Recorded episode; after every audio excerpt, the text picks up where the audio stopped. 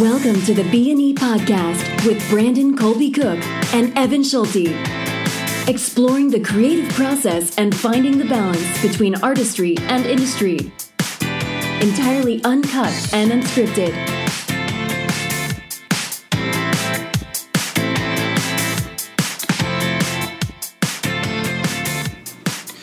And we're live ish later when you're listening on the B&E podcast once more.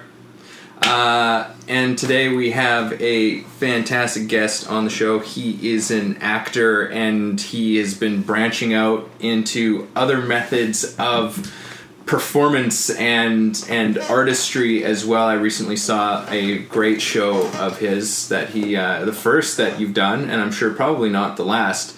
Um, but we have Michael David Stewart. Hey. If you want to find him, Hey, go guys, to what's michaeldavidstewart.com. Dot com. yeah. yeah. Someone told me once I'm the man with three first names. So, Hey, that's okay. I So got three go. names too. I go by Brandon Colby mm, Cook. there you go. there you Yeah. But no, Cook isn't a first name though, is it? Oh yeah, that's true. I guess not. Yeah. But it's Well, a job. some people. Oh, that's all I got. but anyhow, let's let's keep this one somewhat on the rails here. Uh, and today we had had a, a bit of a deliberation. Um, well, not necessarily deliberation. I think we knew pretty early on around what we were going to talk about. Trying to come up with a title for it was uh, proving to be a bit trickier. But today, as the title says, if you've clicked on it, is um, when it feels out of control, or when you feel out of control. Sorry, take control, or when you feel out of control, take the wheel. You nailed there it. we go. Took me a few attempts on it, this beer is He's seventeen. just trying to grab that wheel. Yeah. So, Just kidding. and uh, and so why don't we, you know, because the title is is kind of interesting. It doesn't necessarily provide the entire context behind it, but that's fine. Yeah, We're doing the old J.J. Abrams mystery box. that's right. Yeah. to see what this is. So you know what, Michael, I'm gonna I'm gonna throw it, or you know, Mike, I'm gonna. I, it feels weird calling you. Yeah, just- you calling can you call Michael, Mike, yeah, but I'm gonna fine. call you Mike. You're Mike here. please, yeah. In this room, I'm like, Um, Yeah. But just for searching him up, if you're if you want to know more about him, Michael David, David. Stewart three. is the way to go. Um, but um, yeah, like let's let's provide a little context as to how how this title, how this conversation, this topic has kind of come up because this was fueled very much by um, some things that you've been experiencing and some growth that you've been having over the last year. Um, Yeah. yeah. Um, yeah, so like, yeah, basically, you know, we are trying to think about what what's going on, and like over the last year, I myself have gone through quite the artistic evolution, I would say, um, and it started it started from a place of like feeling real shitty, real real fucked up. Don't know what's going on. Essentially, what happened is is I was gearing up to do like you know I'm an actor. I'm, I'm trained as an actor. Um, I've been in Vancouver for like six years now, doing the acting thing, and came here very much wanting to be Vinny Chase from Entourage, like thinking that I was going to walk into the city and six months after taking my first class, walk onto a TV show. Like that was very much in my head, and more so than I even thought. Like at the beginning, like that Yeah. was that was really the driving force. I always say to people now, like I wanted to be a famous actor. I didn't want to be an actor. I wanted to be a famous actor, Yeah. and those are two different job descriptions, like very different. And uh, so anyway, so I've been working for you know it was like the fifth year kind of like anniversary of me moving to the city to chase my dream or whatever, and um, gearing up to do this big play Laramie project. I don't know if, if you know listeners know the play. It's this huge play about uh, really kind of heavy material. Uh, the actors in it each play like six, seven, eight characters each. Um, so it was going to be like the biggest production that I'd been a part of, and uh, we got into rehearsals with it, um, and it just wasn't working for me. Like it just, my relationship with the director was not working. Uh, I was feeling shitty in rehearsals. Everything was not working, and to the point where I kind of came to this this moment of like, holy fuck, like this isn't what I want to do.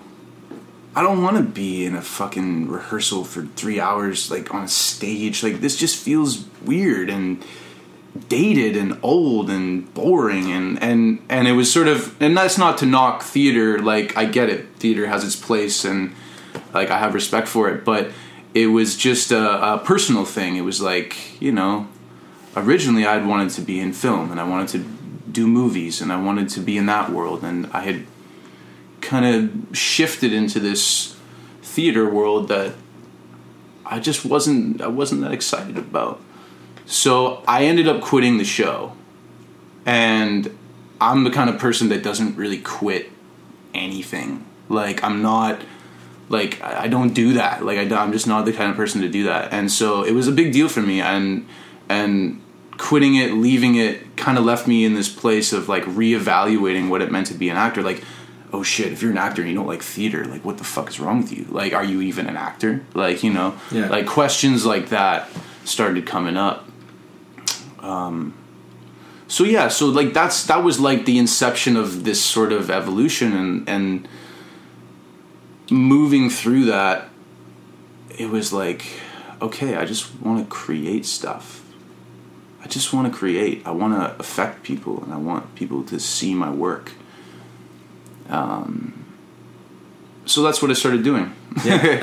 yeah, yeah. So that's what I started doing. And like your your decision, I mean, I think that's a really I can relate so much to your story. I think that's a big decision as an actor because you know, I think with acting, like we were most of us were brought up into the acting with the kind of like you go out and you audition and in the beginning when you're younger you feel like oh yeah i'm kind of in control of this and i think you quickly find out you're totally out of control Yeah, and entirely. you, you get on set and you realize that you're being directed and and as much as you think you're contributing you're you're this you're just this player in this whole thing right? And so it sounds to me like you hit a point emotionally where you're like i don't know frustrated with with the way your creativity was being expressed through acting and you decided like i need to take the reins here and like yeah, yeah. Yeah, essentially, and it, it, it all boiled down to creative control because mm-hmm. it was like, yeah, it was realizing like, man, I don't have the control here. I have to listen to what this guy tells me to do, and if he doesn't like it, then I got to change it, and if it doesn't work,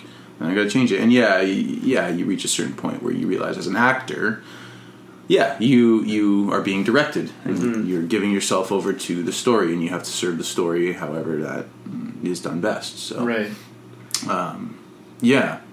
And so, like, um, I'm I'm really curious about where you were emotionally, where the point where you kind of changed, like, because, like, um, we were talking about this on the last podcast, and a friend of mine last summer pointed out to me I was struggling with some stuff, and he pointed out to me he's like, you're not going to be able to logic your way through this.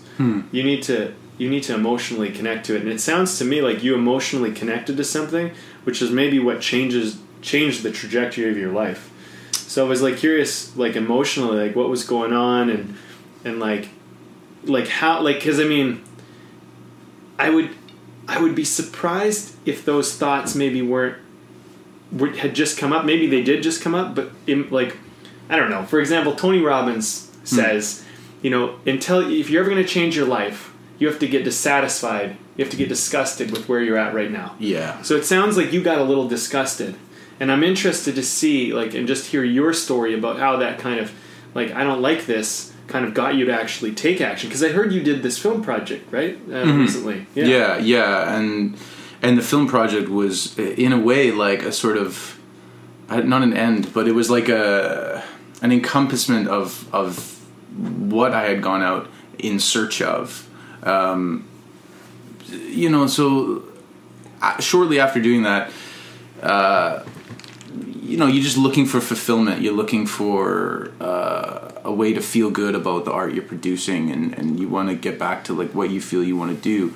Um, so i wanted to start like a big inspiration for me was some um, there's a couple performance artists that that i had been seeing and and they had done this really really interesting project where um, they had been invited to do a speech and instead of instead of going up and standing up on stage and giving this speech at Oxford they instead they they just had this talk inside an elevator. They all stood in an elevator for 24 hours and just invited anyone who wanted to come in and talk to them to talk to them about anything they want for however long they want.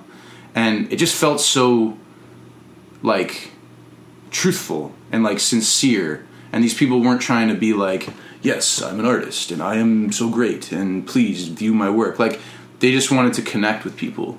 Hmm. And seeing that piece of work was a big inspiration for me was like oh yeah maybe my work can be more about sincerity and being genuine and connecting with people and helping people being helpful or like that was that was sort of the the thought was where you know it could have gone down this really dark rabbit hole of fuck this and fuck everything like uh it's not working. But that particularly some of that work that i was doing really made me want to like find a greater affect. Like find like you go see a, a show you go see a play you, you feel great oh, you, okay awesome this was this was nice. You go see a movie you walk out this is great. But you're not like best friends with the person that you were sitting next to. It's not like you it's not like there's just only a certain level of interaction that those th- and and like stuff that, that those provide you. And i guess i just started like going out in search of more. Like how can my work be more? If i'm feeling disgusted or pissed like uh theater uh it's just not working it's not reaching who i want to reach what can i create that will Yeah, I think that that's a that's a really you bring up a really interesting point because I I feel like so much of the institutions of art, um, whether that like no matter what that is, but we'll we'll keep it within the realms of because this is something that I'm a little bit more experienced with as well, but within the realms of film, but as well as as theater, you know, there can almost be this. Um, you know, there's this.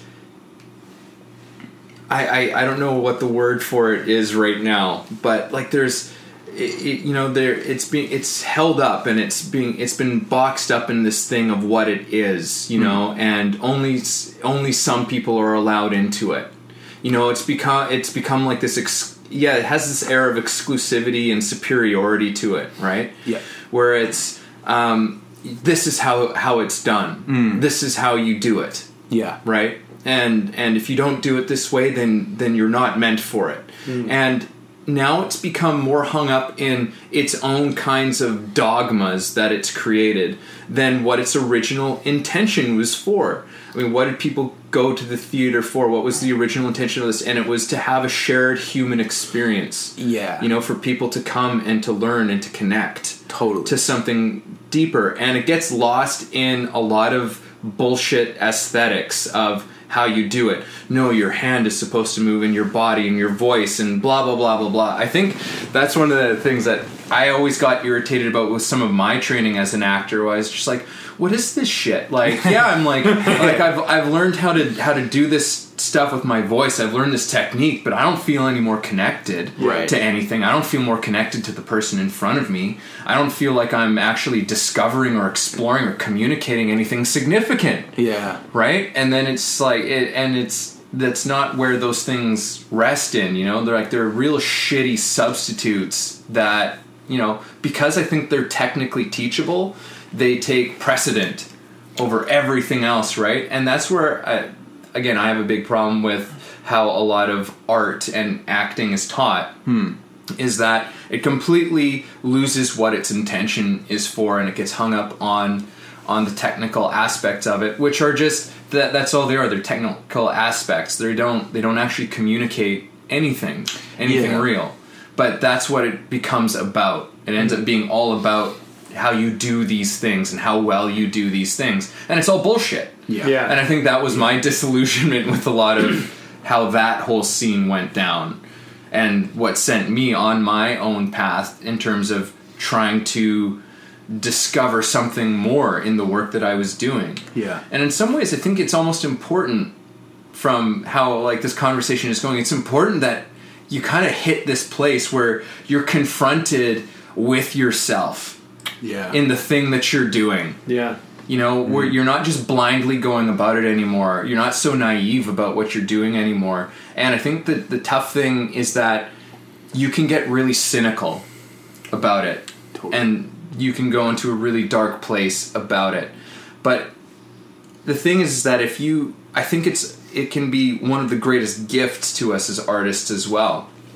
Because it sends us on this quest to discover a deeper sense of meaning, a deeper sense of purpose in our work than we would have never examined if, say, you know, like we, you know, booked that CW show or something like that, right? Yeah. Where you play, you know, the the character who the most significant thing they do is it's like is in a will they won't they Yeah. kind Yeah. of scenario, right? right. Like it's you know, it's not that there's there's not value to some of these to, to CW and what they do. I think they do some terrific stuff. Yeah. Uh, Yeah. not to crap on things, but I'm just saying, like, yeah, it's it's there's more, and, Yeah. and you hit that place where you're just like, I want more. You know, I want to have a deeper level of connection to what I'm doing. Yeah. And I really think that's what you're talking about. That's really the artistry side of it all. Like Mm-hmm. it's you know, like like CW, you know, like I can totally respect their model and they've dialed in the industry side of making entertainment. And Totally. it's awesome because they can continually do it and make money out of it. But I think that um, that's one form of medium and I think as artists um, it doesn't matter. Like any company can dial in how to do the industry. Well, not anybody. It takes skill to dial in the industry. Like uh, there's a total craft to that, and that's not easy. I'm not saying it is, but I think as artists, um, you know, they used to say that saying in uh, in Hollywood, and you get thrown around still, but it's like one for them, one for you. When you when you know you do a project for them, and then you do a project for you. And I think the them side is you do a project for the industry. You do your action movie, you do your big money, big blockbuster, but then you go off and you do your indie film, the film that you really wanted to do that was in your heart. And but you don't just always do one or the other. You find a balance because one keeps you kind of famous and in the limelight, and the other one keeps you fulfilled as an artist. And I think what ends up happening is you know, we want to have these careers as artists. We want to get paid. We want to, you know, we want to be validated. We want to feel like we're doing something. And sometimes uh, we get caught up in the industry a little too much, and we don't fulfill the artistry. And then it sounds like we're, you know, just to bring it back, it sounds like where you got to a point, which is you basically got to a point where your tank was empty as an artist. Yeah. a little bit, right? Yeah, and you're like, I need to fill this thing. Yeah, exactly. It was, uh, and and also like, and also I, uh, another big part of it was like lack of community, lack of others who shared the same vision that I did, right? And that if you know. That's another thing that'll keep your tank on empty, right? If yeah, you have no one around you that's a support system, or you know, could say, "No, it's okay. Like, let's do this," or um, that's another big part of it. But yeah, like really feeling in a place where yeah, it wasn't fulfilled, and you're just doing things because, like you said, that's how you're supposed to do them, and that's what Yeah. works. And if you keep doing it this way, eventually it'll work. Yeah. And, hmm. and also the to touch on like with the sense of community as well i mean it can be really t- especially within acting and within the film industry like sense of community is it can be a real struggle everybody Totally. because we're all geared to compete yeah, that's what it you is. know, We're all like- competing, and and that was another thing for me with my training was I got sick of walking into different classrooms Hmm. um, with a bunch of people who were just looking to get an edge.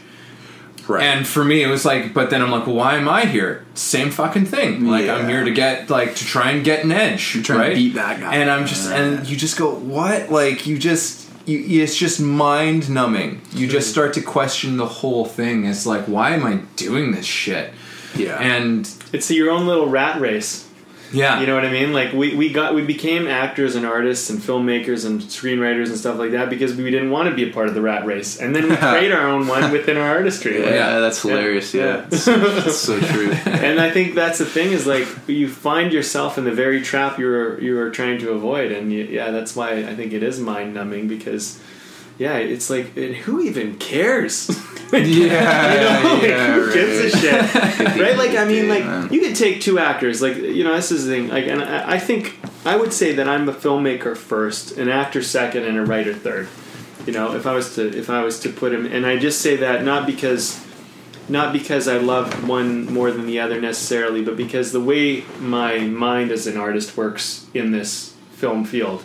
I'd say a filmmaker first because for me, it's always been about vision and it's been about creating an environment and a sense and and helping people to experience that vision Um, I'd say an actor second because I fall in love with the vision and I would love to be a part of it with everybody.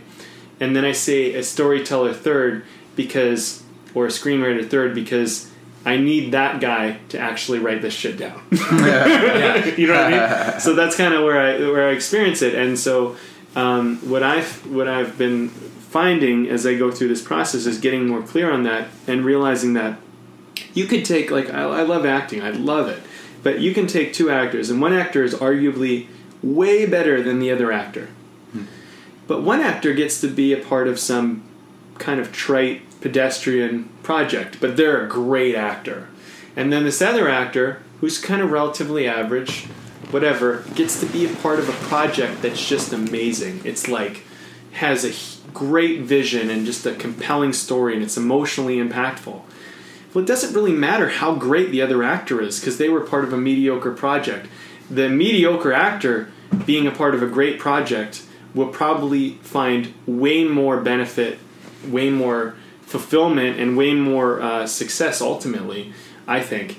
Um, so, as an actor, I think that, you know, and I, and I, I always try to say this to actors is like, don't you want to create your own playground? Like, do you always want to play on someone else's? And like, maybe all you're getting are these really shitty playgrounds to play on, and you don't really like it.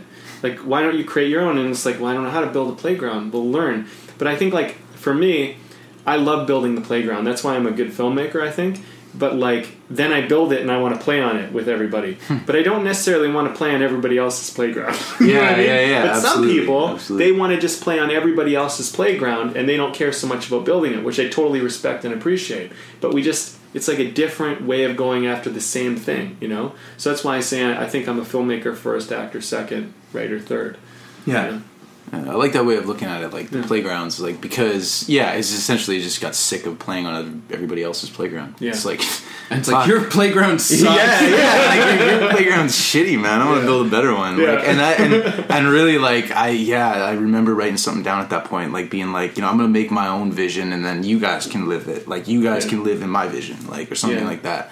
And like, yeah, and that's really what it was. Was just you know, it's time to build something of my own, not Right. just keep going and and working on other people's visions. Work on your own vision. And that's really cool, man. And the, it sounds like uh, Evan only told me a brief little bit about your project, but maybe you could tell us a bit about it because what I heard was there was um, three or four movies playing simultaneously that you shot at once, Yeah. and one had sound on it, and it had what it had was. And this is, and you can correct me if I'm wrong, but it had sort of a community feel because there was a dynamicism in the way the media was being um, basically delivered. Is, so t- tell, I don't know, am I on? Yeah, yeah, yeah, yeah. You, um, yeah. So the project was, um, it was, it was called Four Films. Uh, it was, and it, that's what it was. Was it was four films that I had made um, over the course of the last year. Um, I had originally started, you know, shortly after this, you know, this journey into the like, okay, what's going on?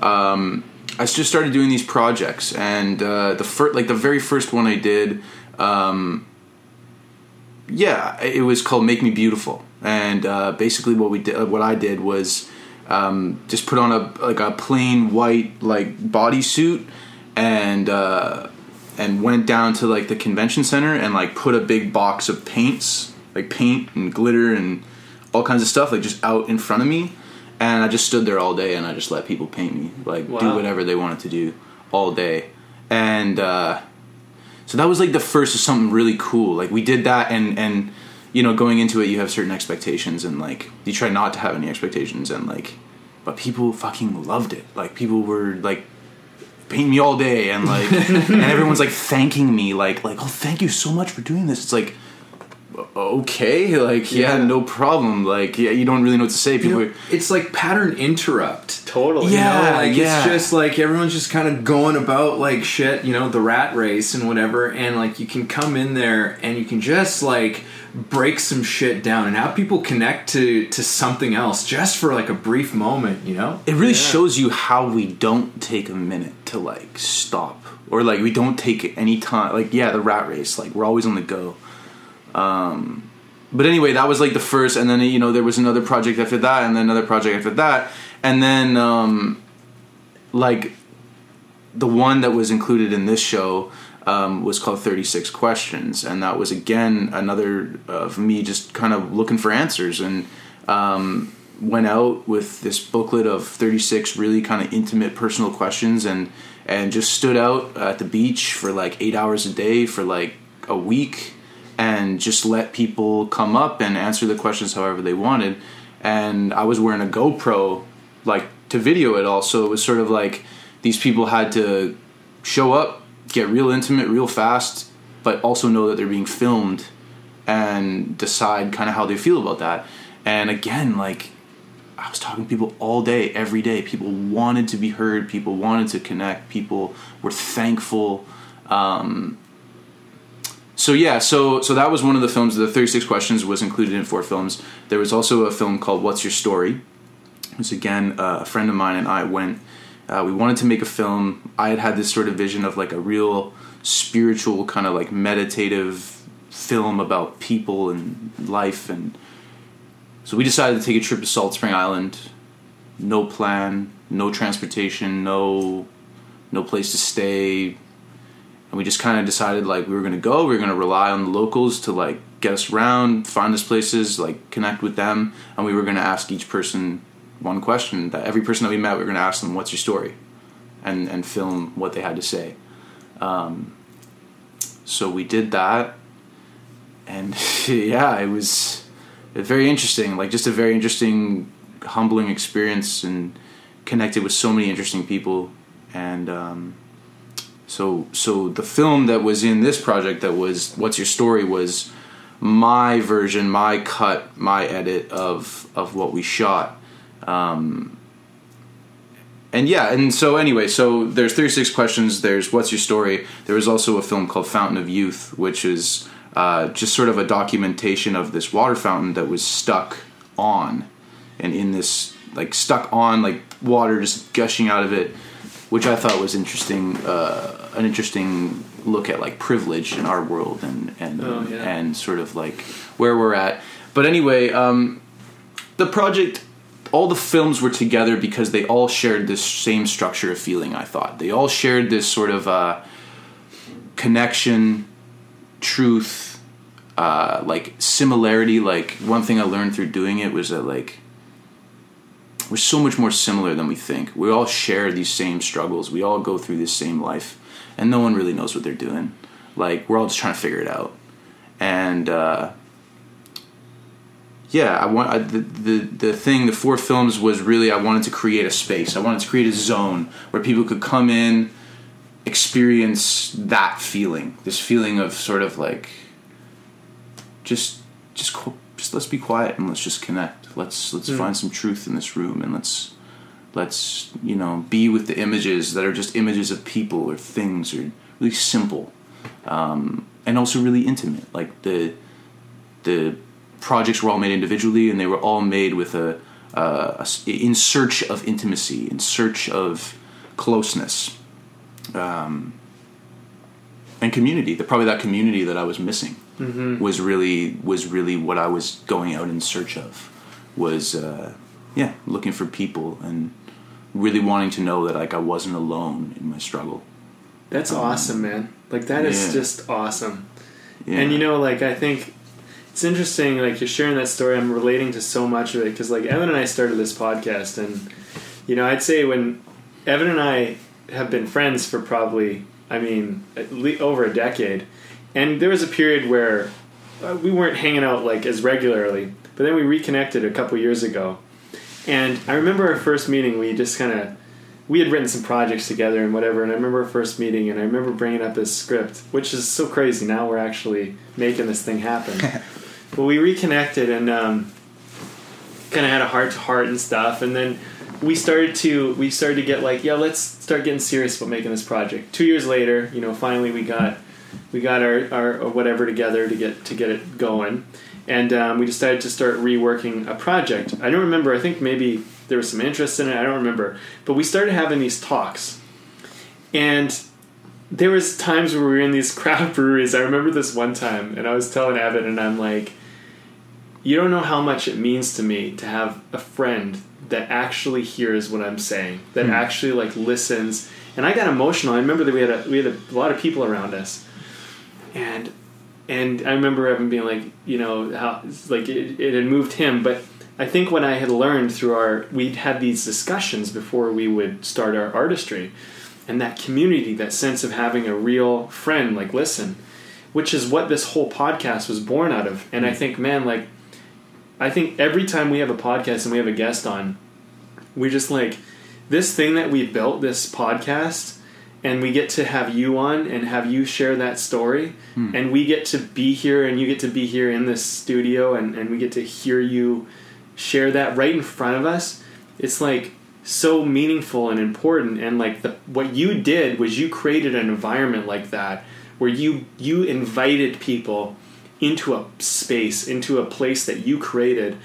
And then on top of that you went and captured it so you could share with people. And it's i think that's really what we're all trying to do in this medium you know we're Totally. we're trying to create these mediums to bring everybody together you know i mean that's like the theater you know have it be film or stage or whatever whatever it is be a beach doesn't matter but uh, we're just bringing people together and i think like when we get back down to our roots that's what it's all about Absolutely. and it's interesting to hear you share that because you went from this place of like you were in this play but you felt alone to creating something that actually created like some type of community of like even if you don't stay connected with those people but like some type of substance you know? Yeah, totally. which is really neat you know? And you created that. You took the driver wheel and like who would think to do that?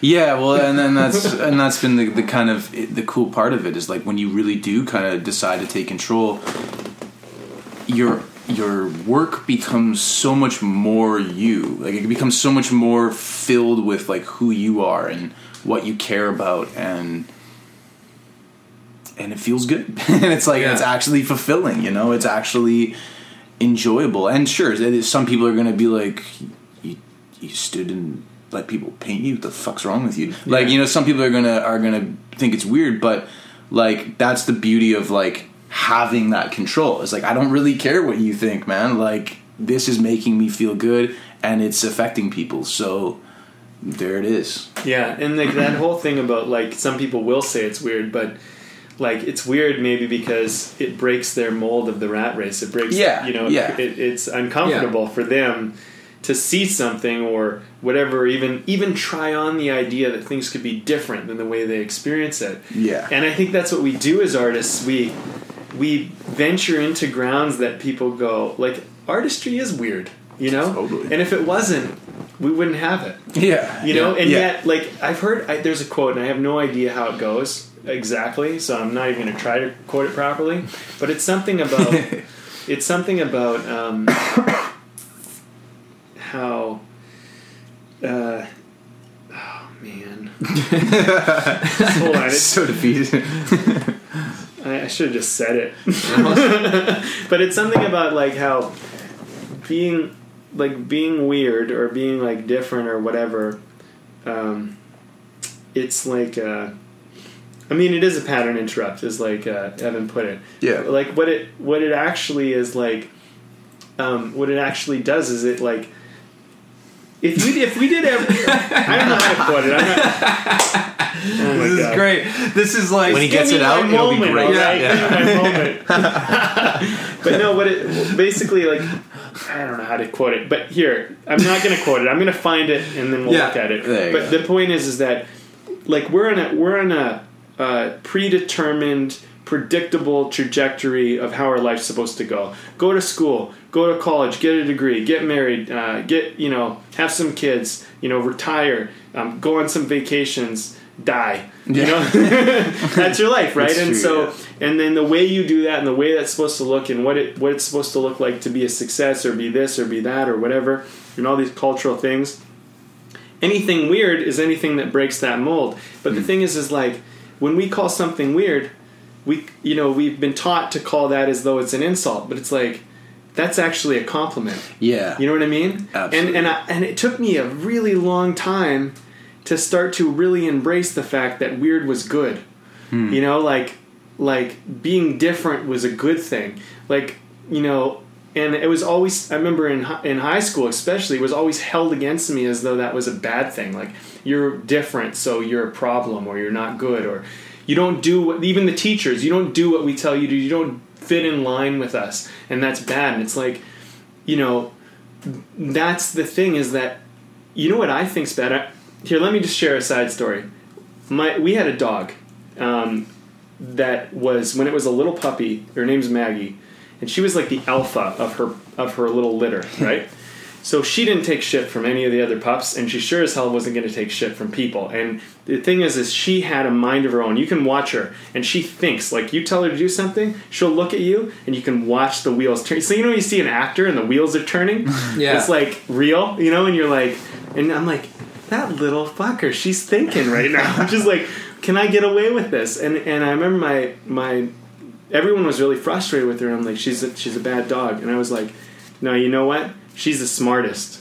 She's the smartest dog because if we base her intelligence on obedience, then we're not actually seeing her. And once everybody started to realize that she was the thinker, we actually started to work with her, and hmm. she's like one of the best dogs ever. Yeah. But she thinks. She doesn't like, and it sounds weird, but she's like, a lot of dogs will just you give them an order and they're just beaten down and they'll do it. With her, she'll she won't she'll respect different people differently. Like different people have earned certain authorities with her. Like for me, when I talk to her, there's a certain authority. When my mom talks to her, there's a thir- certain authority. When a stranger talks to her, there's like no authority. Yeah. You know what I mean? And Yeah. it's and it's and it's she's that dog has taught me some lessons because it's really helped me realize it's like yeah, just because you don't fit in line or do what you're supposed to do, that that might actually be a good thing. You mm-hmm. know? Yeah. Yeah.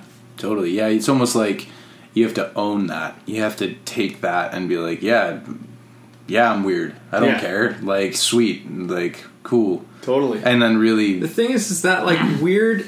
You know, I think that that's just sometimes it's just uncomfortable for some people. Yeah, like it's yeah. just like it's it's not actually weird. It's actually kind of honest. It actually speaks to something a little bit deeper than the surface kind of shit that we're that we're all so caught up in, right? Yeah. and that's why it gets labeled as something as weird. It's just like no, it's you've, it's it's very often I think it's touched on something really honest yeah, it's um, and it just makes people uncomfortable. But instead, it's like with anything that, and you and you watch, um, uh, you know, crazy like extremists of any kind, yeah, of any kind, um, and politicians or what have you. You know, it's like they take a stance on these thing on certain issues.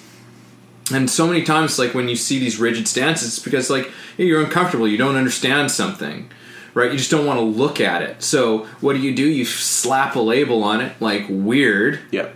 And then you don't have to look at it anymore. Right. You don't have to deal with it anymore, right? Like that's You don't have I- to engage with the work, or you don't have to engage with anything. If Yeah. You, if you, yeah, once the label's on it, it can just be that, and then Yeah, it's out of mind. No, yeah. it's just weird, and it's and no, I don't even have to think about it anymore Yeah. because it's like it's not a part of me. It's um, it's separate. It's whatever, right? And then you can just dismiss it. yeah. Thing is, you can never really dismiss it. That's the thing. yeah, be cool because like even the people that are calling it weird, like know in their head, like they're, they're having some sort of emotional response to it that's making them label it, so they don't have to engage with it, right? Like, um, we should almost look at weird as like curiosity. Like, oh, that's weird. yeah. Like that'd mm. be cool to understand because, like, if it's weird, I mean, what does weird really mean? Yeah, weird exactly, basically yeah. means that it's outside of your norm and you don't understand it. Yeah. like it's different, and so like, you know, but our culture. I mean, if you think about it, I mean, weird in the Industrial Revolution doesn't fit. You don't. You know, you're you're trying to have a bunch of things on an assembly line come out the exact same way yeah, you know, say Henry Ford or whatever is making cars, and one car comes out weird. You know, now Yeah. that car um, is, is is considered not as good, right? Because it didn't come out the way it was supposed to. So, from an Yeah. industrial point of view, In that case, it could literally there could literally be safety issues, but yeah, yeah. It's well, exactly. there's so much more room, and maybe there's safety issues with people too when they're weird. I'm not saying that it's always good. yeah, But the, the idea that we have to fit in line because it's just easier to deal with everyone that way is not necessarily. yeah, Yeah. No, I don't. I, don't think. I think that's yeah. I think that's garbage, and I also think like that doesn't leave any room for people to create anything of substance. Like if everybody's just trying to be a, a cog in the machine, it's just going to be a boring existence in my mind. Like, Yeah. I want to be in the business of making people uncomfortable. Like, Mm-hmm.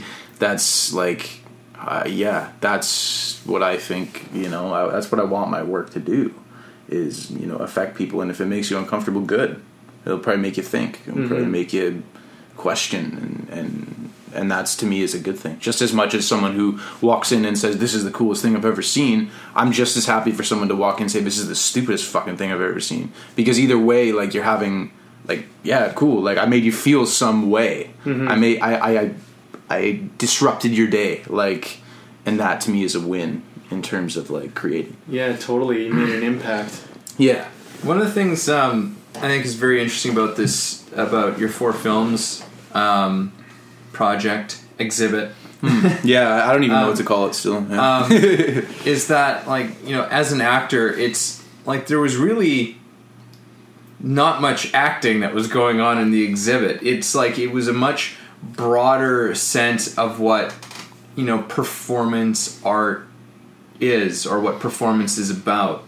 So that, that that's something that was kind of interesting to me in that you know from coming from a place where you were you know you were in a play you were cast you were doing a traditional role in the way that you know you normally go about it as an actor Yeah. and then you step away from that and then you create a project that is like in some ways so far removed from what you've been doing yeah. yeah Well, you know, it's uh, you touched on it earlier. It's like being kind of you almost like sick of yourself in a way. Like eh, not like like I reached a certain point with this idea of like, oh, I want to be this famous guy, like famous actor, and then all of a sudden, like now my attitude is like, well, man, celebrity culture is really fucked up.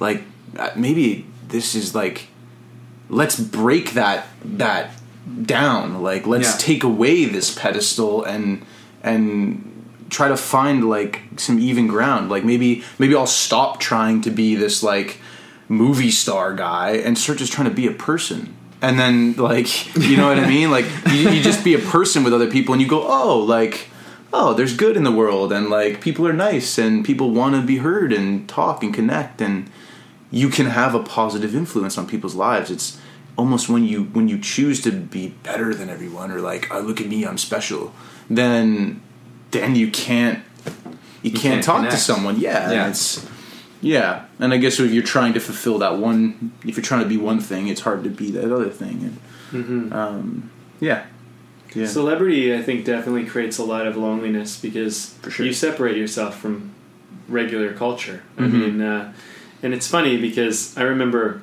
you know, when I was younger, I wanted to be a celebrity. I wanted to be a famous actor too, and that was a big part of my motivation. yeah me too yeah yeah and I, I- you know, I think that's pretty common. i think so too And um, you know, uh, it was funny for me though, is my motivation was partly because I wanted to prove everybody wrong or prove everybody that I could or whatever.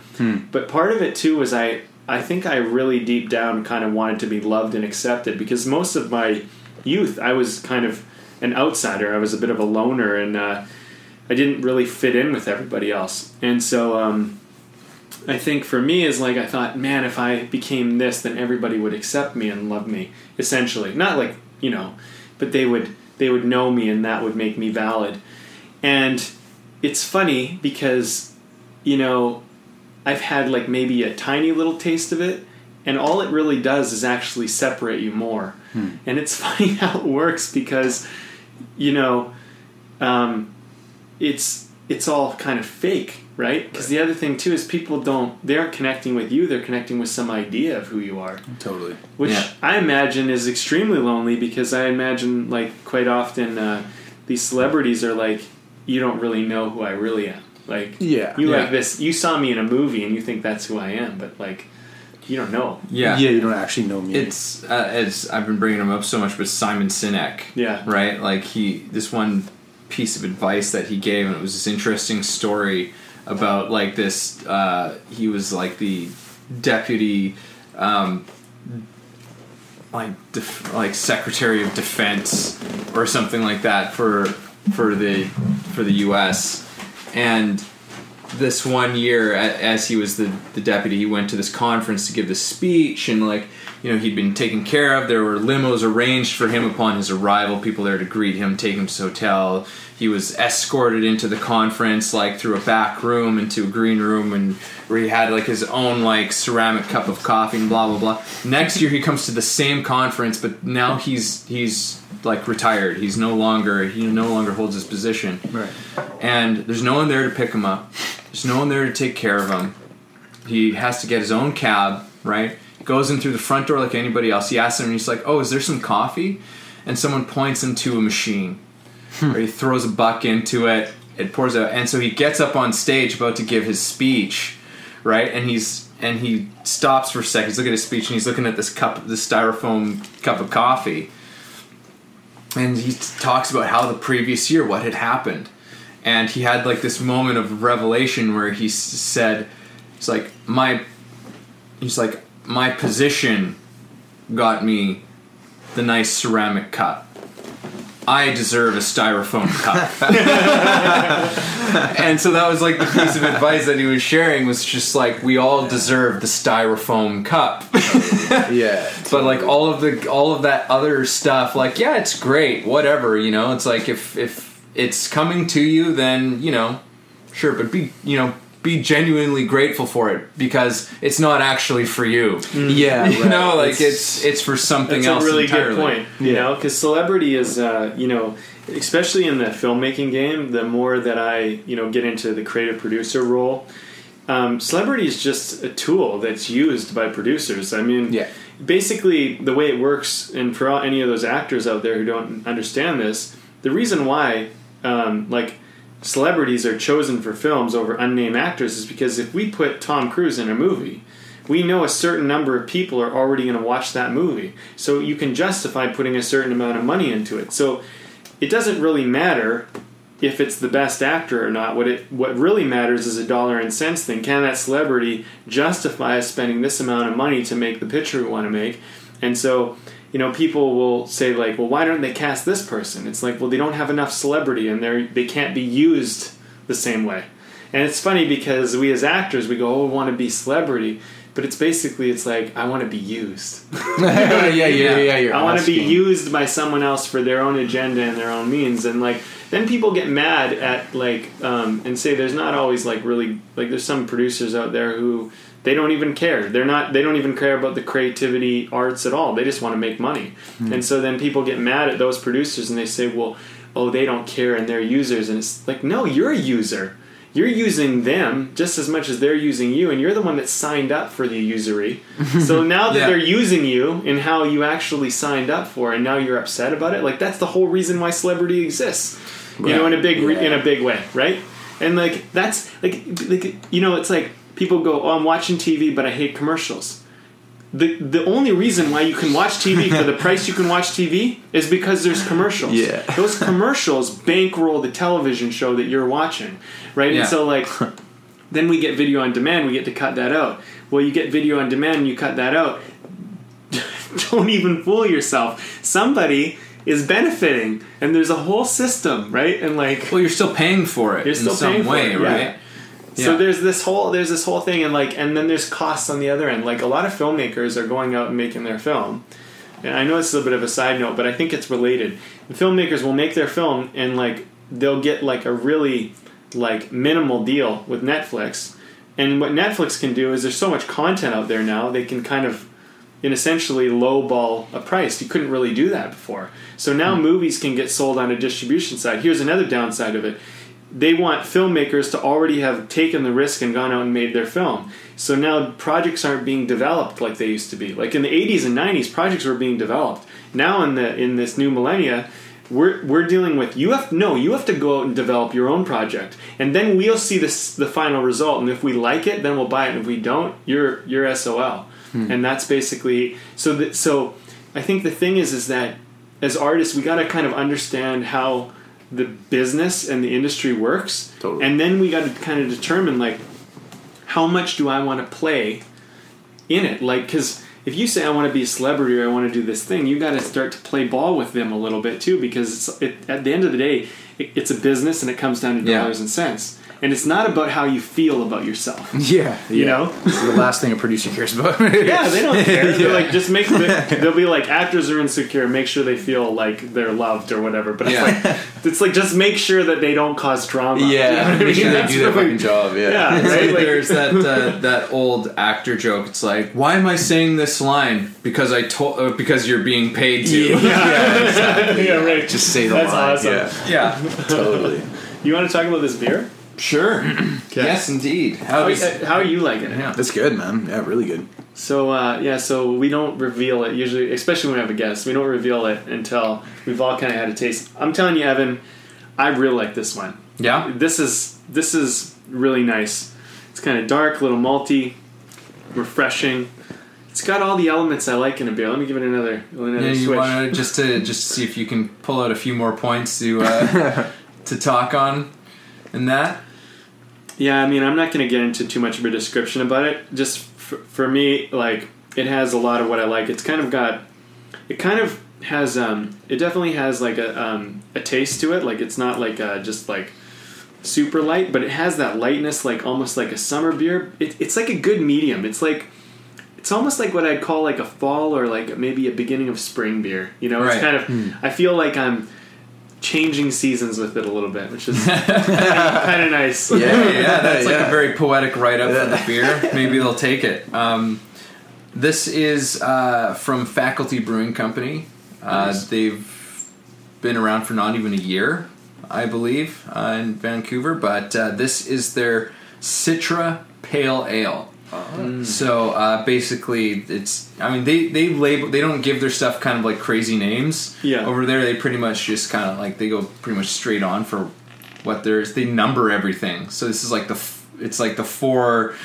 The four thirteen or something like that. Okay. It's just like what it is, and uh, so yeah, it's basically it's a pale ale that's been made with uh, Citra hops Oh, okay. essentially, which is like, uh, and it's been it's like dry hopped once or something. I don't know a whole ton about the beer making process, but it's only been hopped once Only because one the- hop here. because the Citra, as I was told, is a very strong hop has a very strong hop to it. So you don't want to over expose the the beer to it, and it's but it's as the name implies, there's almost a citrusiness to it. yeah. Um, yeah, this was like the first one I tried when I went over there, and I was just like, "That's that's great." Let's That's do it. the Let's one. do it, yeah. that's the Faculty, that's the first time they've been on the podcast. uh, nope. Oh, they've been once I- more. Yeah, I've brought them on once uh, once before this as well. Well, welcome again, Faculty Yeah. So, Brewery. shout out Are they Faculty. Faculty. Faculty Brewing Company. Faculty Brewing Yeah. Company. Yeah. Okay, well, this is a Killing it. winner. 413. one. Yeah. I don't know if it's actually four thirteen, but it's like they're, Oh, okay. They're most of them are citrus, four. Citrus one hop ale.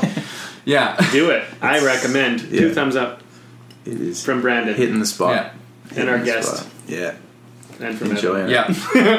it's good stuff. That's fun. I always love doing the beer, the beer um, part of it. So okay, well, um, so we we kind of our topic right was about um, when you When- feel out of control, Hmm. taking the steering wheel. Yeah. So like, um, we still got some time to just even get into this. Let's talk about that. Like, yeah, yeah, and, and part of the component is how it led into this conversation. It was, um, which if for the people who are who are watching live, like they got to see some of this, but for our podcast audience here, um, there was this discussion about going into kind of in a dark place, you know, and when things feel like out of control and you know, like you like you don't even know what you're hanging on to. I think for me that's how I've experienced this before. I'm like I have like you feel like you've got nothing to hang on to. Like all of your your safety nets, your safety lines, like everything is gone. and and you're just grasping at air Yep. um, and it's and it's a terrifying kind of an experience. It can't at least again. This is I'm not going to speak for anybody else, but this has been my experience of it. It's like it's but it's a terrifying kind of a thing where um, you don't necessarily know um, what to think or feel about anything that's going on. Um, but out of that, there's been like extra. There's an extraordinary new place for incredible things to come out, like creative things, and I think this is where this is so pertinent for for artists is that you know like we just did a, had a podcast that came out it's like the great lie of suffering for your art and you know i don't believe in suffering for your art. I believe that we have painful experiences. I believe that we have we come to parts in our times in our life where there's a great deal of confusion and we feel very lost and it's very scary and it's very dark. Um, but that those we don't have to stay there and that these are actual gifts if we want to make them that way in terms of becoming more authentically who we really are and sometimes that means having your whole world taken apart Yeah. at first Yeah. because sometimes that's the only way that it can happen right like it all has to just go and then you can build something new in its place right Mm-hmm. but the thing is is like you actually you have to build it Yeah. like no one else is gonna build it for you no. Totally. yeah And sometimes, you know, and uh, you know, this was a hard lesson for me to realize um, three or four years ago. Because I mean, I went through basically a point, kind of like you, where I just went through a disgust point. And I think you know, um, I went through it in a couple ways, and and I had a couple major life transitions. But there was a point where um, I remember sharing with like one of my mentors. I was like, I feel like this whole empire I built has just crumbled you know and it's just like it's just all been destroyed. And and now i have to rebuild all over again. And um, you know and they were like isn't that awesome? Because you built this like you built this empire that was like on a bad foundation and then you realized that and you took it all down and now you're going to build it up again. Isn't that amazing? And i and it's like because you would have built something that would have been you never would have known if it was going to fall over you know you you mm. built something that like looked pretty in a sense but really was like it just like and now you can do it. Now that you know you can do it the way that it needs to be done. Mm-hmm. And that changed my perspective because i was like well yeah like maybe you got to take sometimes you have to take everything down take it all apart start over again. And instead of suffering about that and looking at like that's a bad thing look at that as like an opportunity. Because in life you get to a point where where you get wisdom and you get experience and you get knowledge. And like when i started my process of building you know i was really i mean i was just a kid who was like yeah let's do this you know? Like let's Yeah. get some people together. And i didn't know what i was doing. And um, i nor that i when i was younger when i started that process did i have a really good would i say a really strong mentor in my life to help me? So it was really like by the seat of my pants. And so like I think it's great that I went out and did that without having the answers. But I actually think this is a really exciting part in my life now where I've and I've kind of I think come a little bit further in building the empire again, but I've been building it from a place of like um, with a mentor, with a sense of humility, and with all that knowledge and wisdom that I had in the beginning. And so I think like you know what what I think is really interesting is like you hit a point because you built an empire up to the point where you were in that play Yeah. and then you're like in that play and you're like and this is this really big play and you started with that and it's like i'm not happy so you fucking go let's take it all down Yeah. exactly. yeah. Let's rebuild. Let's Yeah. reevaluate. and then who, but where this will probably lead you now that you've taken that driver wheel you know in this place of like i built this empire but i'm out of control Yeah. but now you're restarting you're actually kind of creating a uh, more of a the empire you really want to build where you'll go from here is super exciting to me Yeah, Yeah. and and that is the exciting part. You know, you you you get to those points where it's almost like uh, when you get to that that darkness point or something happens, it almost calls you on your own bullshit. Like it, you all of a sudden you realize what's actually true for you, and and then from that place you can take control and go, okay, this is actually what I want. And then you go forward, and and so you almost need it. You need those crossroads of like, oh shit, fuck, something's not working okay, yeah, I gotta I gotta tear it down and rebuild. And that's actually a good thing because you're gonna get more truthful. You're gonna get more honest. Your work is gonna be better. Um, yeah, I, I, I think like yeah, when you take control, you get more truthful, and and when you have those moments of oh God, I don't even know what I'm hanging on to. It forces you to find something, and it forces you to find what it is that you want, and and, and what is going to bring you that fulfillment. And like you said, yeah, it just makes you build, you know, what you really want, the empire that you really want to be able to stand and look at and be proud of and and and enjoy. Yeah, and like uh, there's also like with you what you shared about your films too. You're building an empire that's more defined by you. It's more authentically you. Mm-hmm. Like, and I, I'm, I'm, I think just the stories you shared, it's clear how authentic it is. But it actually shines some light for me on my own journey of rebuilding. And I'm like, yeah, like the stuff that I'm building now is way more authentic to me. When I was originally like younger and building what I was building, it was a lot defined by what there was a certain part of truth in there that was me. I mean, I'm not saying it, I didn't do everything for everybody else, but hmm. I did a lot for everybody else, and I subjugated my own voice and my own uh, say desires um, to maybe appease or fit in a little bit more, and like that's part of what made the empire crumble, so to speak. Right. You know what I mean? Yeah. But now, like, it's very much more and it's you know some people could call it selfish but i've learned to call it self-full. It's much more self-full. Myself hmm. is in it and it's truthful and it's authentic. And if people connect to that vision which i'm finding people do and i don't have to beg for it i don't have to even ask for it. They just want to be a part of it because there's something really truthful about that. I found that it's it's much it's a much better experience to be really just being like wow i could be me and this actually is something that like works or matters or makes a difference in the world. And it mm-hmm. seems like you kind of had that experience which is what why i keep referring back to it. It's just you went out and you like said okay paint, paint me or make me beautiful with this painting thing.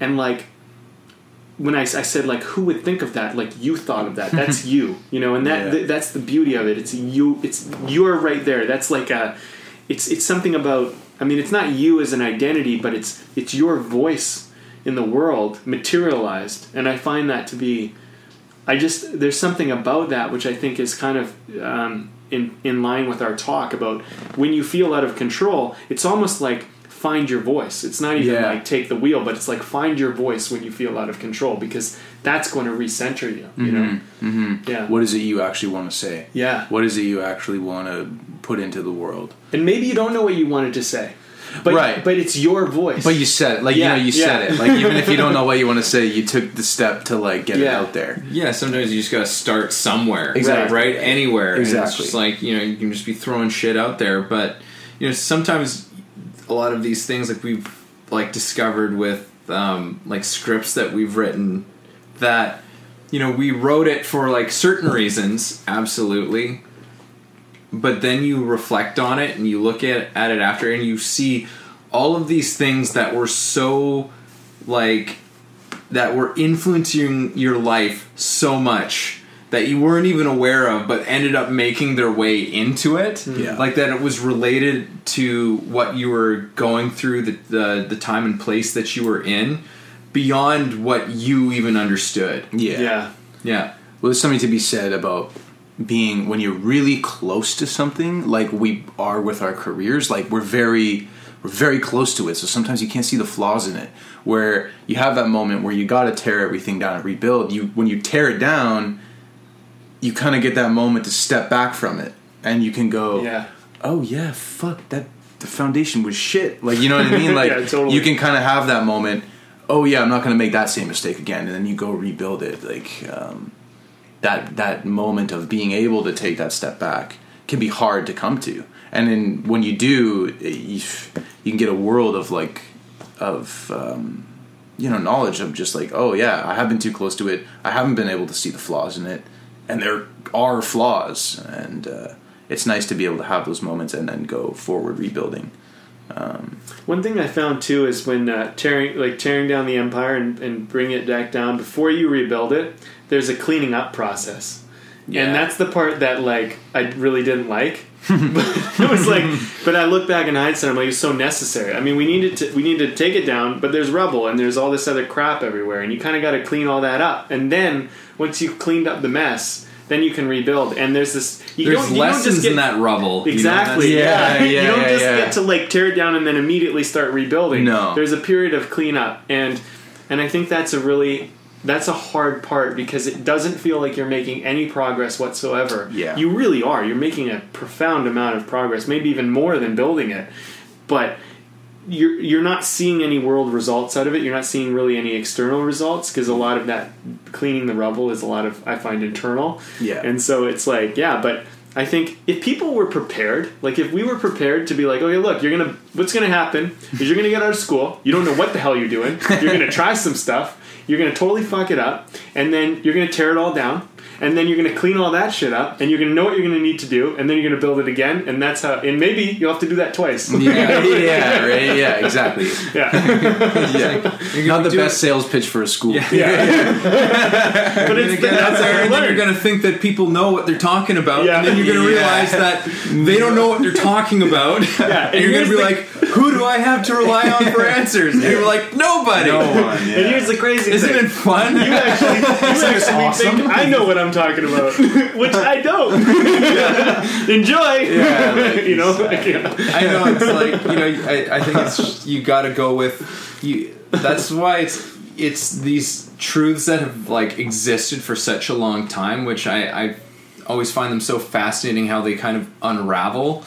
Um, but you know, just like these stupid things like follow your joy, follow your mm. passion, right? And it's like, yeah, yeah, yeah. It's a nice. It like it's more so said as a nice sentiment because, but there's there's a truth in it that's never really explored. I think when people say those things, you know, mm, it's like, yeah.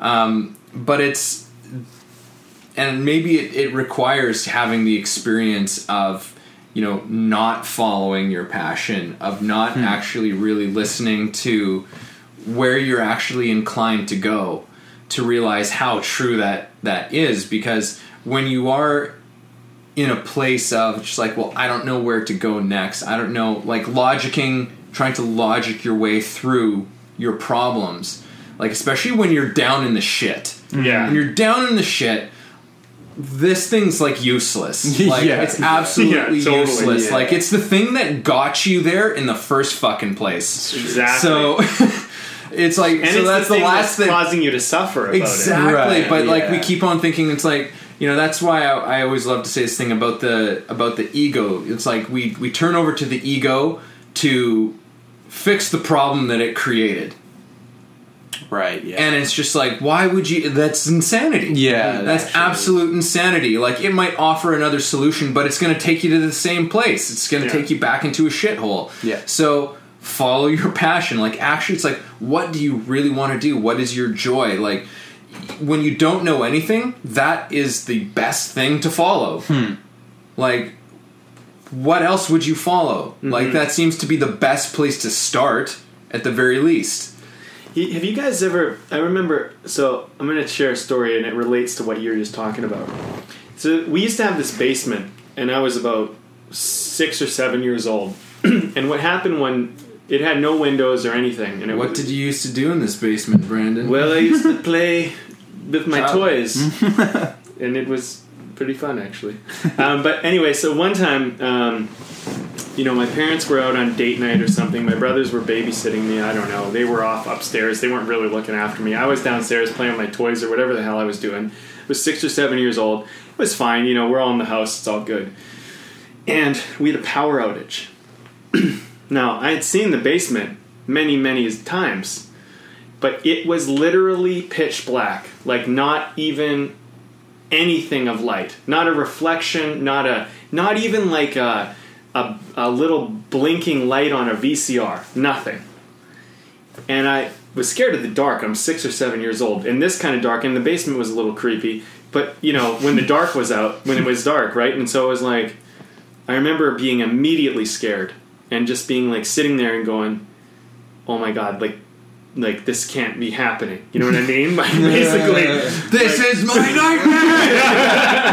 and of course now I'm thinking my and I had a very very active imagination. So now my imagination is going like monsters. You know, hmm. monsters come out in the dark. You know, they can get me. I can't see them. You know, whatever. All my little you know six or seven year old stories. Eventually, the lights are not turning back on. And so I'm like, okay, well, I'm not going to just hang out here in the darkness. So I I started to make my way through the darkness. But you know, six or seven years old, you're not like necessarily. I mean, as an adult making your way through the darkness, you're kind of a little more logical. But when you're like six or seven years old, you're not as logical, right? Like, so you're, you, you know, you're you're kind of. It's almost maybe even my first experience being like without my eyes is like an even a sense. You know what I mean? And um, I eventually made my way through the basement to the stairs, climbed the stairs, walked out the door, and then there was a window with like moonlight, right? And so then I was a little bit more at peace and I could see where I was. But the point is, is that that experience of finding my way through the darkness, that's a little bit more what, you know, for our younger audience, that's a little bit more what adulthood is like. Hmm. It's like it's all pitch black. And people are telling you, go this way, go that way, do this thing, you know? And really, at the end of the day, you just got to feel your way through it. Yeah. You, there's no logicking it. You can, you know, you can find a trusted voice and you can go towards that trusted voice maybe, but for the most part, you just got to feel your way through it. And I think that we live in a culture that tries to teach us to logic our way through our lives.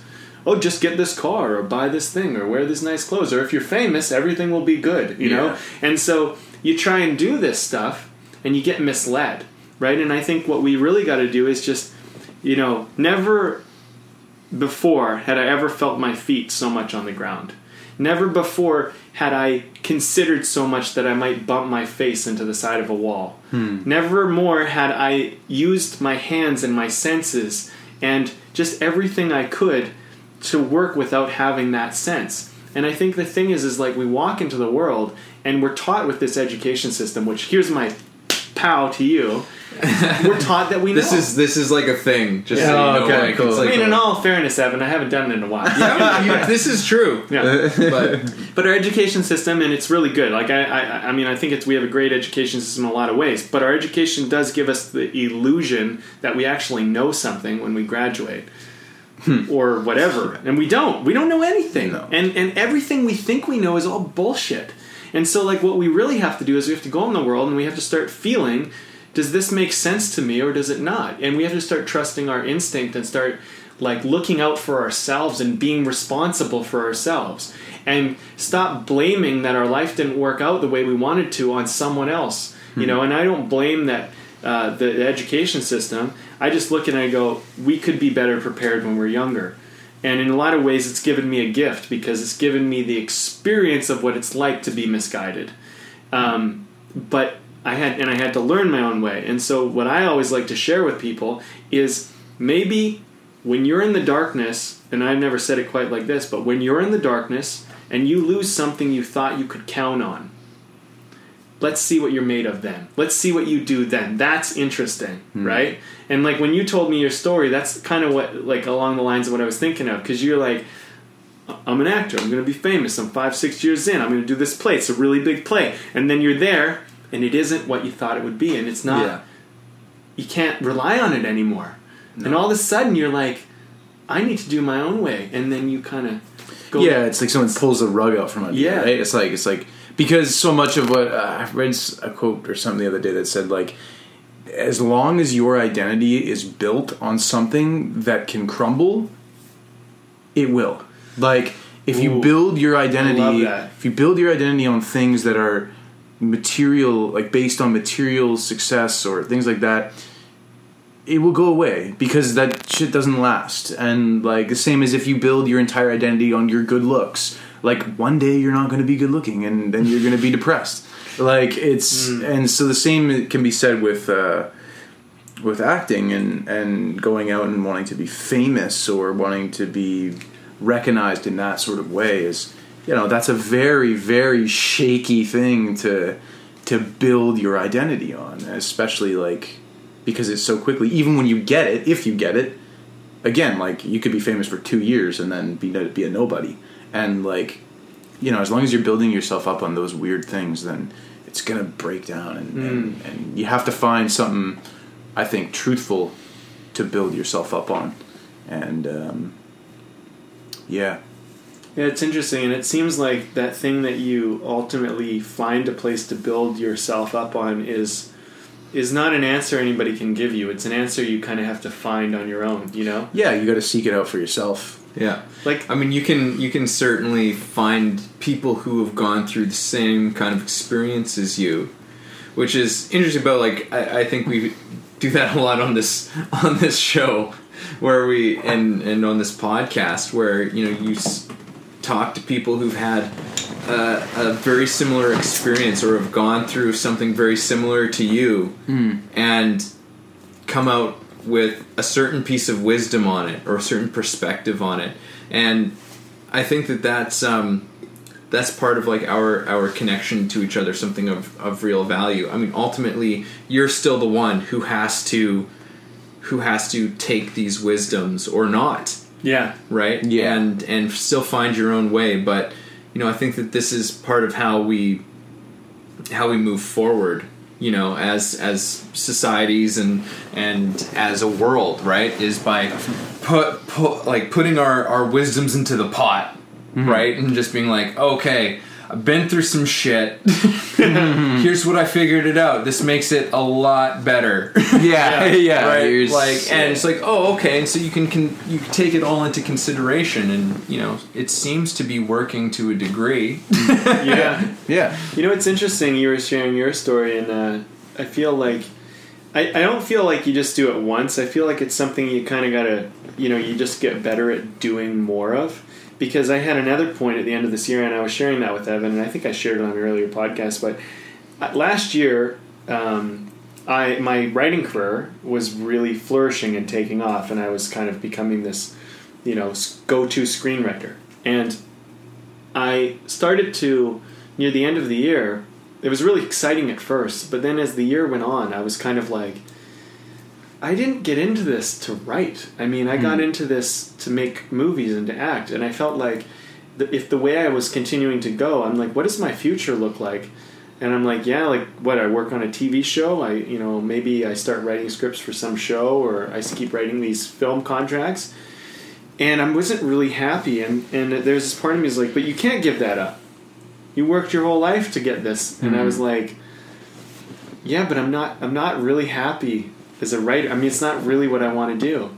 And I made a decision in December, which um, just to give everybody an idea, it was really a month and a half ago, a month or so ago, um, where I just said, I want to be a filmmaker and an actor, and mostly I want to be a filmmaker.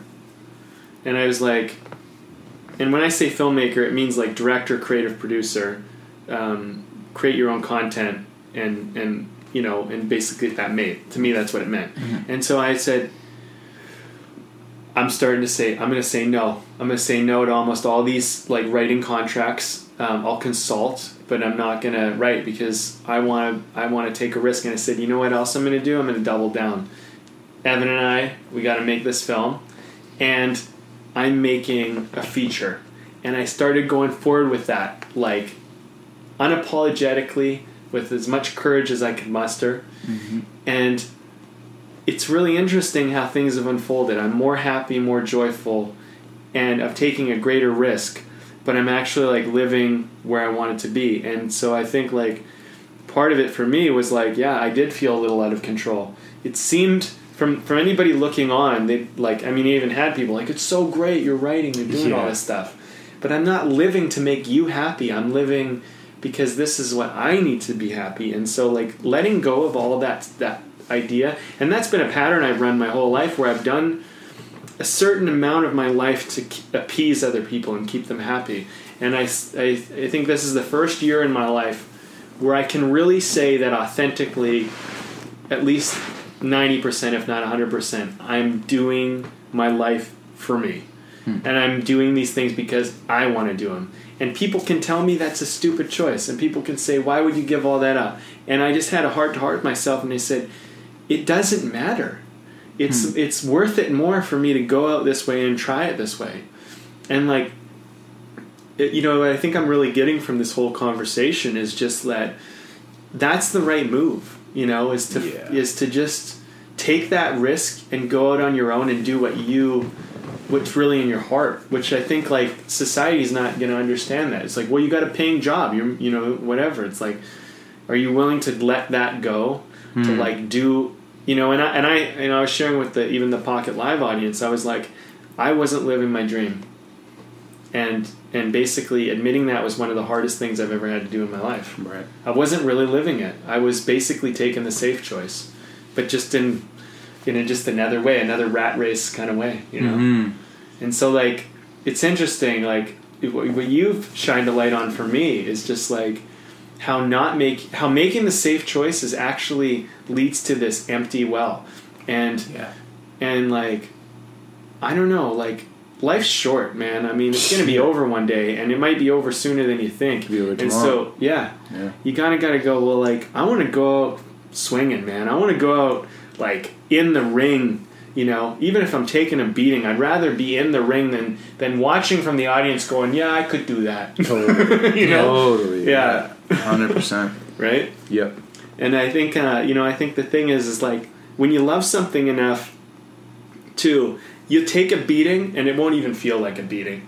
It just feels like lessons. It just feels like a Right. chance to grow, an opportunity. But when you're doing something you hate, even the littlest thing seems like a beating. You know what I mean? So true. Doesn't that? So don't you true. find Oh, that? yeah. Like right now, I mean, we, we'll have struggles. We'll have things that'll come up, but I'm just like, but I love it so much that even when there's a setback or an obstacle, it's it's like an opportunity to. It's an opportunity Yeah. you know and i don't know if it's so much about optimism as much as it is just about being on the path that feels authentic and true to me Yep. which is kind of what i'm getting from this is like I, I it's so great that you brought this topic up because i feel like this year i actually took the wheel a lot more and i said no this is this is where we're driving this vehicle this Yeah. is where we're we're going now Yep. you know And, and, like, and there's i don't know where it leads going. but this is where i want to take us yeah Yeah. Exactly. yeah Yep. It's that's, huge. Yeah, that's kind of how I've wrapped this up for myself, really. Yeah. Yeah. Yeah. What do you guys think? Um, Yeah, we want to wrap this guy up here. well, we can keep sure. going. No, but no, let's keep going. I, I'm good. Yeah. I got you know. Anybody need to got do a washroom run? I might, might do a quick one. Yeah. yeah, yeah, do it. We'll, we'll hold the fort down. We'll hold it down. Yeah, Um, we gotta go now. so. yeah, I mean, so far, well, I mean, I think we can kind of we can kind of take this even further. I've like, what have you gotten so far to this point in the conversation? What's your what's your what's your mouth feel? What's my mouth feel? I What's hate your that mouth word. feel on this What's conversation? your mouth feel on the beer? Um, no, I mean it's it's all been it's all very interesting. I mean, to me, it's just I think the biggest thing that I'm getting out is like you know start. You, like you might as well start living your dream and doing what you really want to do now. Yeah. Like you might as well start doing it now because you will be confronted with with it at some point. If you're not doing it, you will be confronted with it. You will be confronted with this deep burning desire that will come in the form of a deep pain if you're not doing it.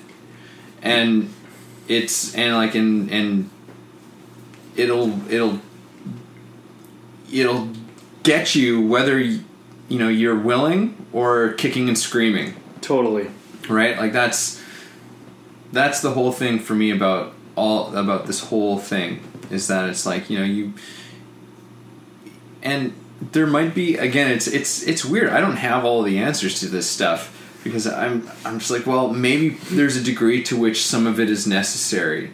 Um like you said like yeah pain is pain is temporary pain is a teacher um, but suffering is optional and it's how we choose to deal with the sort of adjustments that that pain comes along and, and gives us. But yeah, I think it's, like, and the thing is, I wish I had some sort of thing that I could say to somebody who is, you know, like really truly like go for your dream, like like do it, like just don't worry about the rest. Like just do it.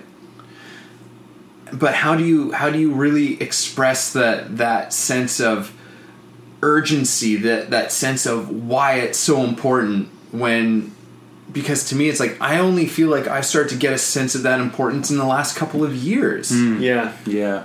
You know, and I'm just like and it took me hitting some fucking low points in order to learn that, to really truly learn it.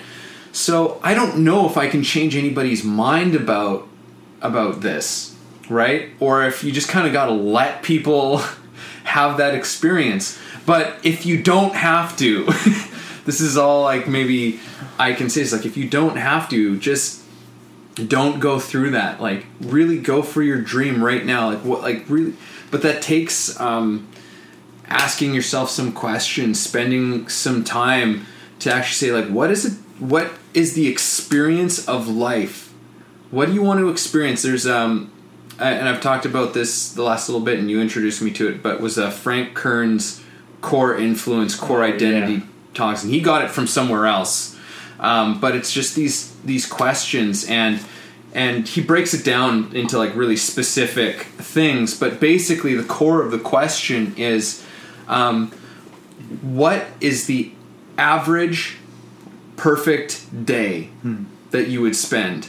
So not like you know how you would spend some of your days but no the average perfect day. So every day this is like pretty much how you do it. Like what time do you get up? What do you eat? Like what do you do? What do you um, what's your downtime? What gives you a sense of purpose? And it's all based on the experience of life that you want to have and i think these are questions that we need to start asking ourselves sooner rather than later.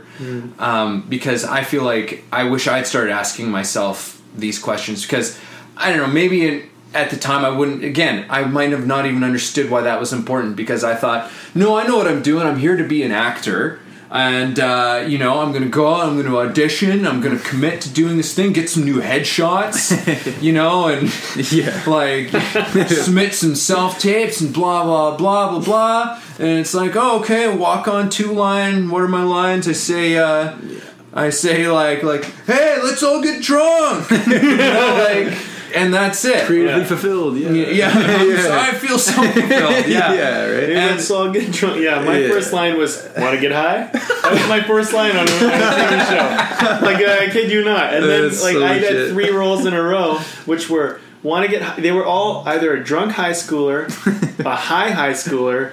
And I think it was another drunk, like drug dealing high schooler, but it was like the same, like every time. Nailing that And drunk so- look, you yeah, know? and, Yeah. and and what's funny is two roles. No, okay. Here's the funny thing: the first, the, the first role I got, I was driving by as a passenger in an SUV, and I was a drunk high schooler.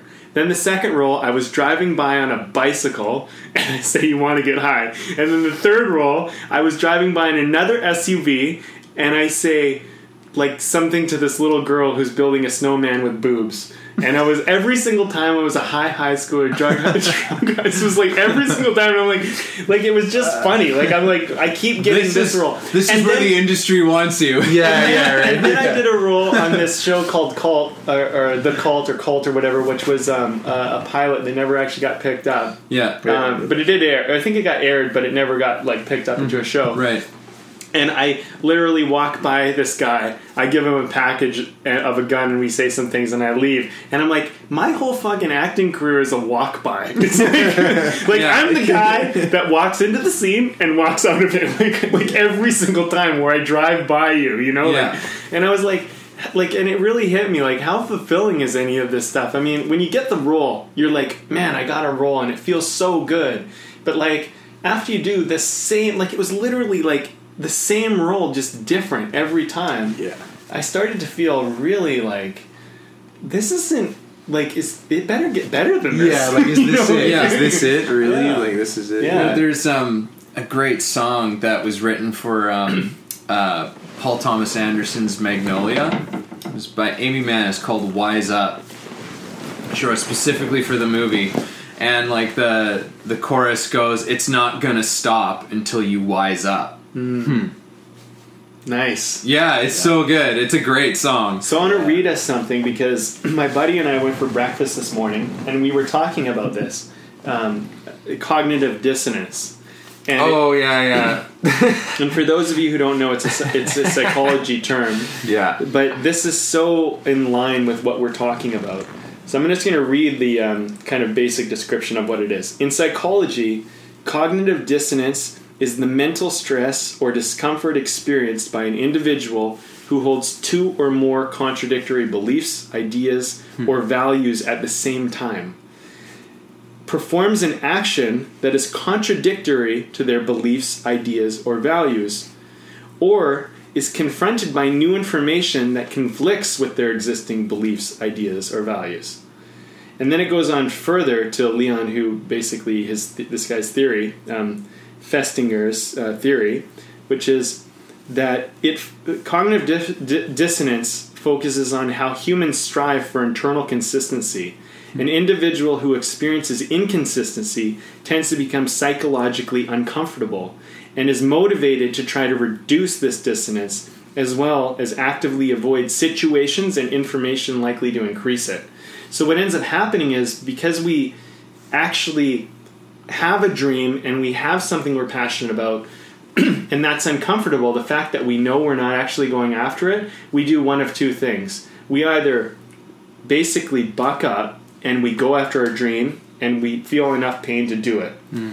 Or we basically go, that's uncomfortable, I'm going to avoid it. And we drink and we'll watch TV and we'll do all these distractions to try and be like, it's okay that I work this nine to five job that I hate and then I'm totally selling out on myself because if I was to actually acknowledge the fact that I'm selling out on myself, which is the dissonance, it's contradictory to your beliefs, values, and uh, all that, Yeah. you actually avoid it. So, like, hmm. I think if you, you know, what I encountered last year was that I realized that my vision and my dreams, if I actually wanted them to come true, meant that my world had to be bigger. Meant I had to meet more people and recognize the impact I would have on people. Because being famous is not just about you, it's actually about all the people you I- impact as well, mm. which we don't often think about. But I realized that, and I realized, man, I'm keeping my world really small here. And so then I realized it's like you cannot have both. And that was the cognitive dissonance part. It was like, I can no longer pretend that the way I'm doing life is okay. Either I have to basically give up on my dream here and submit to this, or I have to let go of this and I have to I have to actually honor my values and beliefs. Yeah. And so basically, it, like I had to punch my cognitive dissonance in the face yeah. and kick it in the balls and get rid of it, you know, because Yeah. basically I think that we live in a society that basically has cognitive dissonance because it's it's contradictory to all of these things and we actually we get confronted with information all the time that contradicts these things. Yeah, I know you see it all over the place where it's like in the light of new information it's brought up to to somebody and they're just like, No, yeah. fuck you. Yeah. Like there's like that's bullshit. Yeah. Like, it's like there's And no it turns just, into an episode of South Park. yeah. Yeah. No, you did the voice pretty good there. Oh, I, I wasn't meaning to go Yeah, for South Park, but you know, we go there. I guess it's that, that actually it's funny because that's what South Park probably deals a lot with. Yeah. It's Yeah, like, yeah, totally. Just like here's the things that we know, and here's people not coming to grips with it, right? Yeah. Um, yeah. So um, um, yeah, so like uh, so it's uh, like I mean like keep bringing it back to this point. So I guess what we're talking about is when you feel out of control, you're in a place of cognitive dissonance, and you're bumping up against your real beliefs and values and ideals. yeah. And so what's happening is that's why I think the point what you shouted out to everybody is um, take control, take the wheel then, because instead of like trying to numb that feeling, embrace that feeling and actually take the wheel and do something about it this time, which is what you kind of did, right? And I, Yeah. and myself too in my own little world. Yeah, exactly. And I think like one thing too is uh you know, everyone wants to be an idealist and everyone wants to be like, yeah, I can do it. And yeah, go for your dreams and do it. Yeah. But no one ever thinks like a lot of the time when you say that kind of stuff, you don't think about like the practical application of what it takes to do that. Right. So like, you know, what I would say to people that are feeling in that way is like uh, someone said to me like the term like pragmatic idealism like taking your idealism but still attaching a certain level of like practicality to it and knowing that there is a way about going out and doing that if you want it to actually work you can't just like run out there and think that everything's going to be handed to you on a platter because you're you. Right. Like, you know, that's great to have those thoughts of like, yes, I can do it, confidence, whatever. But also know that like take hard work and it's gonna take patience and it's gonna take time and like, yeah, you're gonna go through changes. You're gonna have to reevaluate, rebuild. It's all a process. It's all a journey. It's like, and the discoveries you'll make along the way are going to be some of the the most fun you have. Um, but but really go into it with with this idea of like, yeah, I can be both. I can be an idealist, but I can also be practical in the sense of like, I know there's stuff that needs to be done, but I also am confident that like, hell yeah, I want to live my fucking dream. Um, Dude, I love that you you brought that forward because that is the where the rubber hits the road. You know, you have a sports car, you got this awesome sports car, great engine, great body, everything. You have bald tires on it. Yeah. How you gonna? It doesn't You're matter. fucked. It doesn't Yeah, matter. You're like, sliding out. You're hitting a wall. You're crashing. Yeah. You know, and that's the thing about practicality. Practicality is that rubber and those tires and that and and the road you're on. And um, and I think that you know that's the part where dreams can become reality. You know, I was thinking about this last night, just to, to, to take on your pra- pragmatic idealism, and I was like, you know, have a dream, and I was just thinking about this. Have a dream and have a plan. One without the other, either way, it doesn't work. Totally. You can have a plan, but no dream. Who gives a shit? You can have a dream, Yeah. no plan. It doesn't matter Yeah. Who no gives a shit? Yeah, exactly. Yeah. so you need true. both, and that's the that's the pragmatic part of idealism is you need the plan and you need the dream, and they need to be married together and see that symbiotic relationship that they have, which they totally and absolutely rely on each other. Yeah. because the dream gives you that emotional like vigor, that passion to want Mm-hmm. to follow through with the plan. The plan actually gives you what you actually need to do to make this dream possible. Yeah. Yeah, And and, also- then it becomes an actual like actualized vision. Totally. Yeah. and like and the plan is the part that i think you have to have flexibility with is that like you got to know that like yeah your passion and your and your vision and your drive is there but be ready for the plan to fucking change like or you know like you can have because i'm a believer that you could have the tightest plan ever but things don't go according to plan like you know everything's a little different like even when you're you're so confident you have something planned out ready to go when it actually comes to fruition, there are things that are slightly different. At least that's for myself in terms of like producing things. Uh, is that you know you may have a vision, but something might go a little different than you thought. Usually, it ends up being better. Yeah. You- like if Yeah. you if you allow the plan to be flexible, it often works in your favor. It's when you try to stick to this real rigid Yeah. thing that it ends up getting fucked up. Totally. and We- that's where the where the dream part of it like picks you up. right? Exactly. It's like no, well, we're still going here, right? Yeah. So it's like readjust the plan. Otherwise, like the yeah, like the practical element is just like, but no, this isn't part of the plan. Yeah, we gotta, we gotta yeah. steer it back to like so it fits in the plan. This wasn't in the plan. Yeah. and like that can dismantle you too. It's Totally. I I'm find read these you guys some of dualities are just so are just so fascinating. Yeah, they right. are. It's like you can't go anywhere without the plan or the dream, but don't get too tied to the plan Yeah. because the plan's probably going to change. and So, the dream but might be open change to that, too, right? Exactly. The other thing is the dream changes. I think about my dream when I was hmm. younger. It's not the same as it is today. No. but like I, that was also something I had to let go. Like I wrote in my journal at age eighteen. I ha- I wrote out my vision for how my life was supposed to look and where I was planning on going. And I look back. I wrote that shit down. But I look back and they go, that's not the vision I want anymore. My vision has evolved. I've changed. Yep. And so, like, just as much as you got to change the plan, you also sometimes got to be adaptive and flexible with the dream. Yep. You know, because sometimes the dream is oftentimes it's built out of a lot of kind of contrived notions. Think like you know, it's the idea of something that you want that, and it's actually not something you genuinely want. But until you actually start going down that road a little bit, you you will never actually know that that's not that's not entirely what you want. Maybe some mm-hmm. pieces of it you still feel like you want, but the whole picture is not the whole picture anymore. Exactly. Your your values and ideals change as you get older because you become more wise and you, you build more empathy and you build more Hopefully. hopefully build more compassion. but Some you- people get more cynical, right? Yeah, they do. true. But regardless, not to say you know whatever. But the thing is, is that it evolves. You change. You're an evolving human being. You're you're an organism. You're you're Yeah. constantly adapting to your environment. And you're you know if we had all the information downloaded into our minds when we were little children, we would have that dream so clear in the beginning, right? Yeah. But we have to gather information as we go, and then figure out with that new information how do I interpret this and what do I do with it. But there's a quote I want to read you guys as well, which is don't downgrade your dream just to fit your reality. Hmm. Upgrade your conviction to match your destiny. Boom. And that's the thing that I really that's that's the model that I decided I'm going to live from now on. It's like don't downgrade your dream to just just to fit your reality. Upgrade your conviction to match your destiny. So like, you know, I look at the things that I've taken on and Evan and I were talking about this, like I don't know, there's certain things right now I'm like I don't know if I'm capable of that, but it's like well, let's just let's go for it and let's just figure out what it takes. And if it if it's easier, then it's easier, and if it's harder, then it's harder. But it doesn't really matter. Once I make the commitment to say this is what I'm doing, I've already made the decision. There's no debate about that anymore. So all it is now is a matter of how con- how much conviction do I have towards following through, right? Because the decision is already made.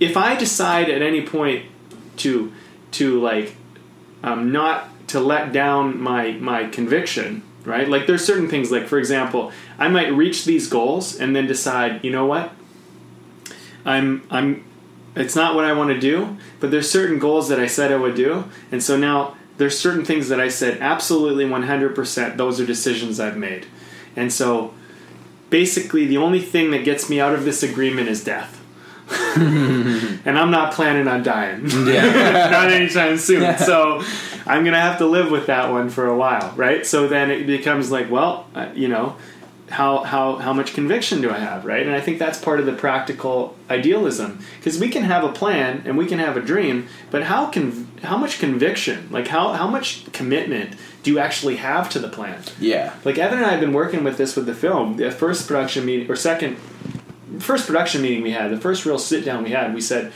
let's put down the dates. Hmm. Let's make commitments to when we agree to complete these things. And yeah, I mean, we're you know we might have errors, things might not work out exactly the way we planned, but we started to create a conviction. We started to create an actual way to hold ourselves accountable, which I think was the real practical part of making this thing happen. Which we never really. I think that was the missing link in the first part of it. Like hmm. we, because basically, like just the long and the short of it, we were relying on this grant to come through, Right. and we got basically like it seemed like we were relatively a shoo in for it. Hmm. We had pretty much everything they were asking and more, and we lost the we lost our chance at it by like this default little bit of information. Hmm. And we were like let's just change the information. Like let's like like we talked to them but they were like no it's too late. It's like and we were like well fuck it. If that's not coming through then let's just reassess right? But we didn't have that conviction to be like we're going to go forward regardless of what happened it was very Right. dependent on this grant coming through Right, right, right. so what ends up happening is what I realized when I reevaluated 2016 and I look at 2017 is I said I don't want to make my dreams dependent on some other thing anymore, Yeah. which they were. I mean, let's just be honest, Yeah. right? And so now I go, they're going to be relying on me. So whatever we're going to do, we're going to figure it out. And if that's that option doesn't work, it's, it's another option, right? yeah. Yeah. Yeah, that's taking ownership is huge, right? Like and it goes back to being in control. It's it's, you know, you got to be ready to take it on yourself because you know, yeah, and, and build a community of people that will help you do it, but there is something to be said about like when you have the creative control, you really can shape what you want to put out there and what you want to do. You don't want to depend on somebody else to give you the job or give you permission to to do what you actually want to do. You got to find it for yourself, um, for sure. Yeah. Yeah, So, yeah. man. Permission's a big one. Permission. I think that's Yeah. that's one I know that I, I struggled with. I, I mean, I probably still deal with it in ways that I'm I'm not even totally sure of, but I know definitely um, in my in my younger acting days, it was like I was always looking for per, for for permission to to do something that I had an impulse to do Right. right? But I, I didn't trust it. I was just trying to. It, it became um, more a process of just trying to find the right way to do something, as opposed to following something that was interesting to me, exploring, um, exploring these little pieces that were that were coming to me um, instinctually um, and intuitively, and then it was so funny. It was just like because I even had some teachers say, "It's like I didn't give you anything. Like I just gave you permission, like to to do it." I was like, "Oh, okay." Like Yeah. Right. in my limited understanding of what they were saying to me at that time. Yeah. But uh, yeah, it's so true. It's just like sometimes we're just like we're waiting for somebody just to tell us that we can do something, Yeah. and it's ridiculous. It's like you be the person who gives yourself permission yeah. to do something. Yeah. Exactly. Yeah. If you Yeah. want to do it, do it. Well, and that permission thing is a part of taking the wheel as well. Exactly. You know, it's Yeah. Uh, because I mean, yeah, you know that I remember my like I I came up with a diff, a difficult life experience when I was like 17, 18 because I moved out with my dad and we had this agreement that he would help me get a computer. He would basically get me a computer and a and a camcorder so I could start my filmmaking career. And as I moved in with him, he he basically defaulted on our agreement. And so I was really pissed off about it. I was like, "Hey, like we were, you know, you said you would do this, right? So whatever." I eventually, um, he was like, "Well, you know, I think you should get it yourself." There's a bunch of bullshit around that whole agreement. It's fine, but I ultimately realized that if I was going to be making films, I had to figure out how to get my own shit. And so, in a weird way, even though that didn't work out, it taught me a really great lesson. And I, you know, and I find like you know, sometimes I'll have like people ask me like, "Well, how how are you doing it?" And and I'll be like, "For me, nothing was ever given to me with film. My I was never my parents weren't like they were fine with it, but they never bought me anything. They never bought me a camcorder. They never bought me any of the gear I needed. I had to buy all my own shit, and um, I didn't get into film school right away. And and my dad especially was extremely against me being in film. Like he was like it's a, it's he just thought it was a bad choice, and he just thought you know I'll fuck up my life. But I was absolutely 100% committed to doing it. I didn't really care what anybody thought. So what I ended up having to do was have a lot of resilience and resourcefulness. And so um, I'd say that the probably the best thing that I have in my career today is I'm extremely resourceful. Like I've figured out ways to get my hands on stuff that like you know most people like wouldn't even think of because like when you're a kid and you're like all I want to do is do this you have to start getting creative. And you don't have money like and you don't have a way of making money either. Like you're you know you're 18 years old 17 years old you don't really the best job you can get is being like a bar boy at a restaurant or something which is Yeah. you know and you, you you figure it out. And you know so like you can't solve your all your problems with money and also we went through a period in our lives where my, my parents had to declare bankruptcy right so we lost everything Right. so there wasn't any like there wasn't any financial handouts happening Yeah. and so what ended up happening was I just, if I wanted to do film, I had to be resourceful. I had to figure out ways to do it, and it created this really crazy work ethic for me.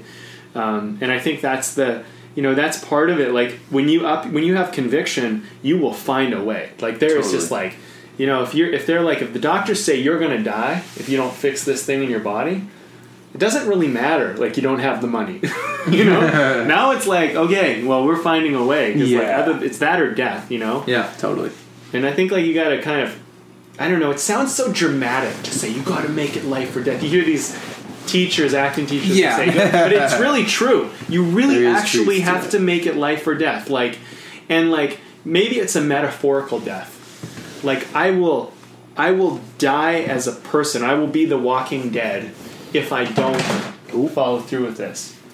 Yeah, you know what I mean. Totally. Yeah.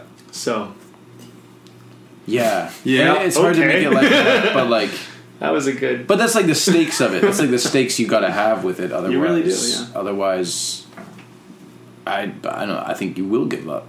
It's easy to give up if it's not life and death. It's Yeah, easy is. to it's easy to say ah well it's not working. It's easy to put it off too. yeah, exactly. Yeah, delay it or. I mean, or I don't think people, and. I don't actually. I used to think that when I was younger, I used to think that people like there was people who gave up and people who who didn't. But now I just see it as there's not really people who just give up. Nobody's gonna ever say like I give up on stuff. Everybody's like no, like everybody doesn't believe they give up on stuff. But what the way people give up was what I later discovered was they basically just put things off to a point where they never happen. Well, they settle. Yeah, They, And- they're like, oh well, you know, I really wanted to do this, but this is okay. Yeah. Like, and they procrastinate, procrastinate, and put it off and put it off, and eventually, it it is giving up. But Yeah. to them, at the time while they were experiencing it, they never experienced themselves as giving up because, like, it's like, you know, I could write this script that I want to do to make my career, or I could find this camera I need to shoot this thing, or I could sit here and I could watch Netflix or do whatever. And it's like watching Netflix, hanging out with your girlfriend, doing whatever that subjugates your dream. That's you. That is giving up right there. That's hmm. that's what it happens, and it happens over and over and over again. They say you don't get fat with one piece of cake. You get fat with many pieces of cake. Hmm. And giving up happens many, many times. It's not a one-time thing. And I think if we were raised in a culture where we realize that we are either giving up or following through in moment after moment of our life, we would have a lot more follow through. We would have a lot more um, decisions um, that we'd feel the impact of the moment. You know, Yeah, that's a, that's a cool way of looking at it too. Is like it's a if you look at it that way too, it's easier to be accountable. Yeah. Of like daily, hourly, like you know, Yeah. uh, giving up is as easy as saying no tonight. I'm just going to sit on the couch and do nothing. totally. Like it's that easy. Whereas someone else out there is working on their shit, and when you're choosing to sit and watch Netflix, someone else is working, and that's.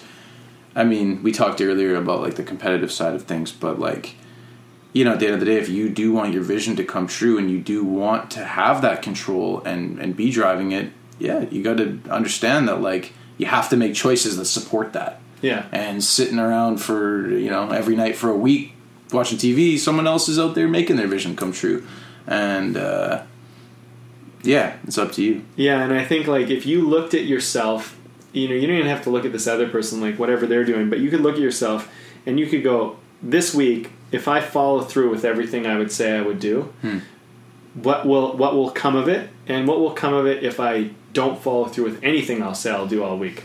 And then take that and amplify it by the month. You can start by the day, then amplify by the week, then amplify by the month, then amplify by the year, and then amplify by five, and then ten years. And what you're going to end up feeling is you're going to feel the giving up over enough time. Hmm. You'll feel it. But in the moment, in the day, in the hour, you don't feel like you're giving up. You just feel like, no, I just feel like doing this thing. Yeah. But if you amplify that and multiply it, all of a sudden it's going to impact you, right? And I think that's what like that's a really great way for us to feel because we need to feel giving up. You need to feel it. If you don't feel it, it won't matter, That's true. you know? Because Yeah. we can't logic our way through it. Oh yeah, That's just it, you know? It's We've so been true. taught to logic our way through these problems, and like obviously, we live in a culture where people are depressed and all this stuff's going on. You know, they're unfulfilled, and and that's because people are trying to logic their way through their lives. Yeah, I'll get this car, I'll be happy. yeah, yeah. It's like no, it's not. A, it's not some equation. Yeah. Yeah. there's not some equation for happiness. Yeah, Yeah, it's like a moment to moment, and I think it's and the, and it's a hard thing to do, and I've been working on it for a while, but it's a way of being, not a not a getting or a, or achieving thing. It's just a moment to moment. Who am I being? You know, how am I living this moment? And it's it's kind of like your Meisner thing. You know, it's moment to moment in a lot of ways. Yeah. Yeah, Yeah. your Meisner thing. the thing you do, what's the thing? That that thing you Meisner do, you know, the Meisner, the repetition. Yeah. it's that over and over again. yeah, being practiced and doing it. yeah. So, guys, I think we should wrap it up. I think so too. Yeah, we did a good run. yeah, we had a good run. Yeah, we did. We went on the long. We went on the long side for this talk, and I'm actually glad we did because we. It's been a really important talk. I think. Yeah, it's been Yeah. cool. Yeah. Yeah, very cool. So, what do you guys learn? What's the What's the takeaway? Um, well, from like, yeah, just through talking it out, like really knowing that um, when you're going out in the world and you're making stuff and you you want to be an artist, you want to be a creator, whatever it is, filmmaker, actor, you know, writer, whatever you want to do. It's up to you to drive that, and it's up to you to choose where you want to go with it. And you're gonna hit patches where you question it. You're gonna hit patches where you got to reevaluate. But like we were just talking about you have the dream and you have the plan, and you need to work on both, and you have to have the flexibility with both. Um, knowing what you want and the plan to get it, you know, they feed each other. Um, but ultimately, like, get out there and create what you want to create, and have confidence in it, and know that like there's a reason you want to create it, and there's a reason that whatever's inside of you you want to get out. What did some I I don't know if it was a David Bowie quote or something, but somebody told me like you got into the arts because you felt that if you could get out what was inside of you, if you could outlet that to other people, you would understand yourself better. And you would also understand everyone else in the world better. So, and I, and I don't know, something about that really like hit on the head. Like, yeah, I want to, there's something inside of me that I need to get out. And it's going to help me understand both myself and everybody else better. So, so go after that, whatever it is for yourself. Chase it and, and make it happen. Get that thing out, whatever it is. And, and know that there's, there's purpose behind it. Um, but yeah, I guess that's, yeah. Nice man. Yeah. What do you got, Evan? What do I got? Well, I mean, to um, yeah, I mean, to touch a little bit of what uh, I got into just a little while ago. Yeah, like that. At some point, you will be confronted with this, with a, a, a deeper sense of what you're doing, and uh, and what it is that you want, like what you truly want, and. Uh, and so start embracing that process even though it might feel a little bit uncomfortable you know because you will like it doesn't matter. You can run from it. It's this cognitive dissonance thing like you brought up you know like it's you will have to face it and it will you can do it willingly or kicking and screaming. And uh, and that only good things will actually come out of it despite all of it. It might feel a little bit painful, but like it, by being a willing participant, like you're you're just you are making it easier on yourself by willing being a willing participant in in that whole process, and um, yeah, and, and just about what what it is that we're actually doing through our work. I think is something we didn't necessarily talk about it, but it's it's just triggered something for me in this, and we actually did sort of touch on it in a way. But it was just, what is it that that you're actually doing in your art? What are you actually trying to do? What are we actually doing as artists? Like, I think that is an important question for artists to ask themselves. Like, don't get caught up in the superficial aesthetic side of all of that shit whether you're an actor or a musician or or um, you know a painter or or whatever you know like yeah the stuff of like you know the galleries and events and and you know doing you know being on set or or being at like awards and blah blah blah. You know these these are all fine and good but this isn't what you do. Hmm. It's not what you do. That's just an idea of what you do. And ask what it is that you are really doing in the work what is it that you're really communicating? What is it that you're really hoping to achieve in your work? We and it gets glossed over by technique and all of this other bullshit surrounding it. It's really all about connection. You know mike you're talking about that through like your work because to me this is really so much about what it is. It's, it's really about creating genuine connection having a real honest communication about the truth of what we are and who we are right and it's like and really get connected to the beauty of that thing being a part of that thing as opposed to all the other bullshit Yeah. you know and and being personally connected to that um and i think that yeah i think that's for me and this what this is kind of like anchoring Hmm. Yeah. Um, you know, it's, I mean, it's been a really great talk. And, like, I think the thing that I'm really taken away from it all is I think that we're all kind of out of control. and we're realizing that. And I think that our generation is here to show the world how out of control we all are. and the beauty in that is that we get to, we basically get to teach people to become their own guide. Because we've lived in a world where we've had kings and queens guiding us, we've had government guiding us, we've had institutions and schools and corporations guiding us. And we're just in a generation where we're fucking fed up. Yeah. Hell And and we've been indoctrinated into it and we've tried to do it in our own career. And like, you know, you hear that it doesn't matter if that person or that organization or a corporation is present. You hear their voice telling you you got to get up in, early in the morning otherwise you won't be a success. You need to make consistent you need to do these things otherwise you won't be happy. You know or if you don't you're somehow a failure. You know we hear these voices regardless of anyone's around. We tell them to ourselves. We we we model it like children model their parents. And i think the thing is is what i'm really learning from this is that we got to just hit a point where we say you know what? It's my life i'm living my life and it might not look pretty to you. It might look weird. You might not understand it, but it's not for you to understand or like. It's for me to find some kind of understanding and for me to like. Because it's my life. And when it's done, it's done and and I'm I'm there through it all and you're temporary no matter who you are. It's like I'm with me this entire time and it's not about being selfish. It is about connection because we find ourselves through other people but I don't think we should subjugate ourselves for other people. I think we should really use people as a way to help reflect ourselves. And what you've done for me today, Mike, is you've reflected me back, hmm. and I've seen more of myself through your story, hmm.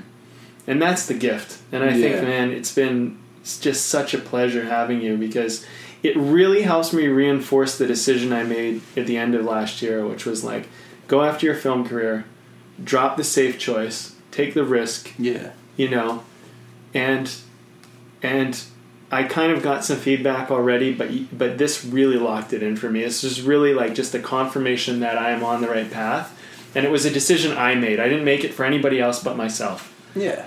and um, yeah, and I'm excited to see where it goes, and that's kind of what this conversation has really shown me. So, Very cool. how the hell did people find you? Let's let's find all the ways. you can search him on IMDb. ways, can Go to his website. MichaelDavidStewart.com is where you can find uh, pretty much everything that I'm Okay. doing and working on, and uh, upcoming projects as well as past projects. Um, yeah, IMDb, Michael David Stewart, Facebook, Twitter, Real Mike Stew, Instagram, The Real Mike Stew. Um, The real Mike Stew. Okay, we'll make sure to Yeah. put that in the blog so Yeah, people can absolutely. find you. yeah, yeah, yeah. Um, Yeah. yeah, Cool. that's pretty much it. it's been awesome, man. It's been cool. Yeah, thank you guys. It's been a blast. Thanks, dude. That was our show for today. Thanks a lot for listening and being a part of this. If you enjoyed our conversation, please subscribe and share with your friends and family, or you can learn more and message us at www.thebndpodcast.com. Oh, and make sure to leave a comment and rate us on iTunes. That will really help us out a lot. It definitely will. Thanks.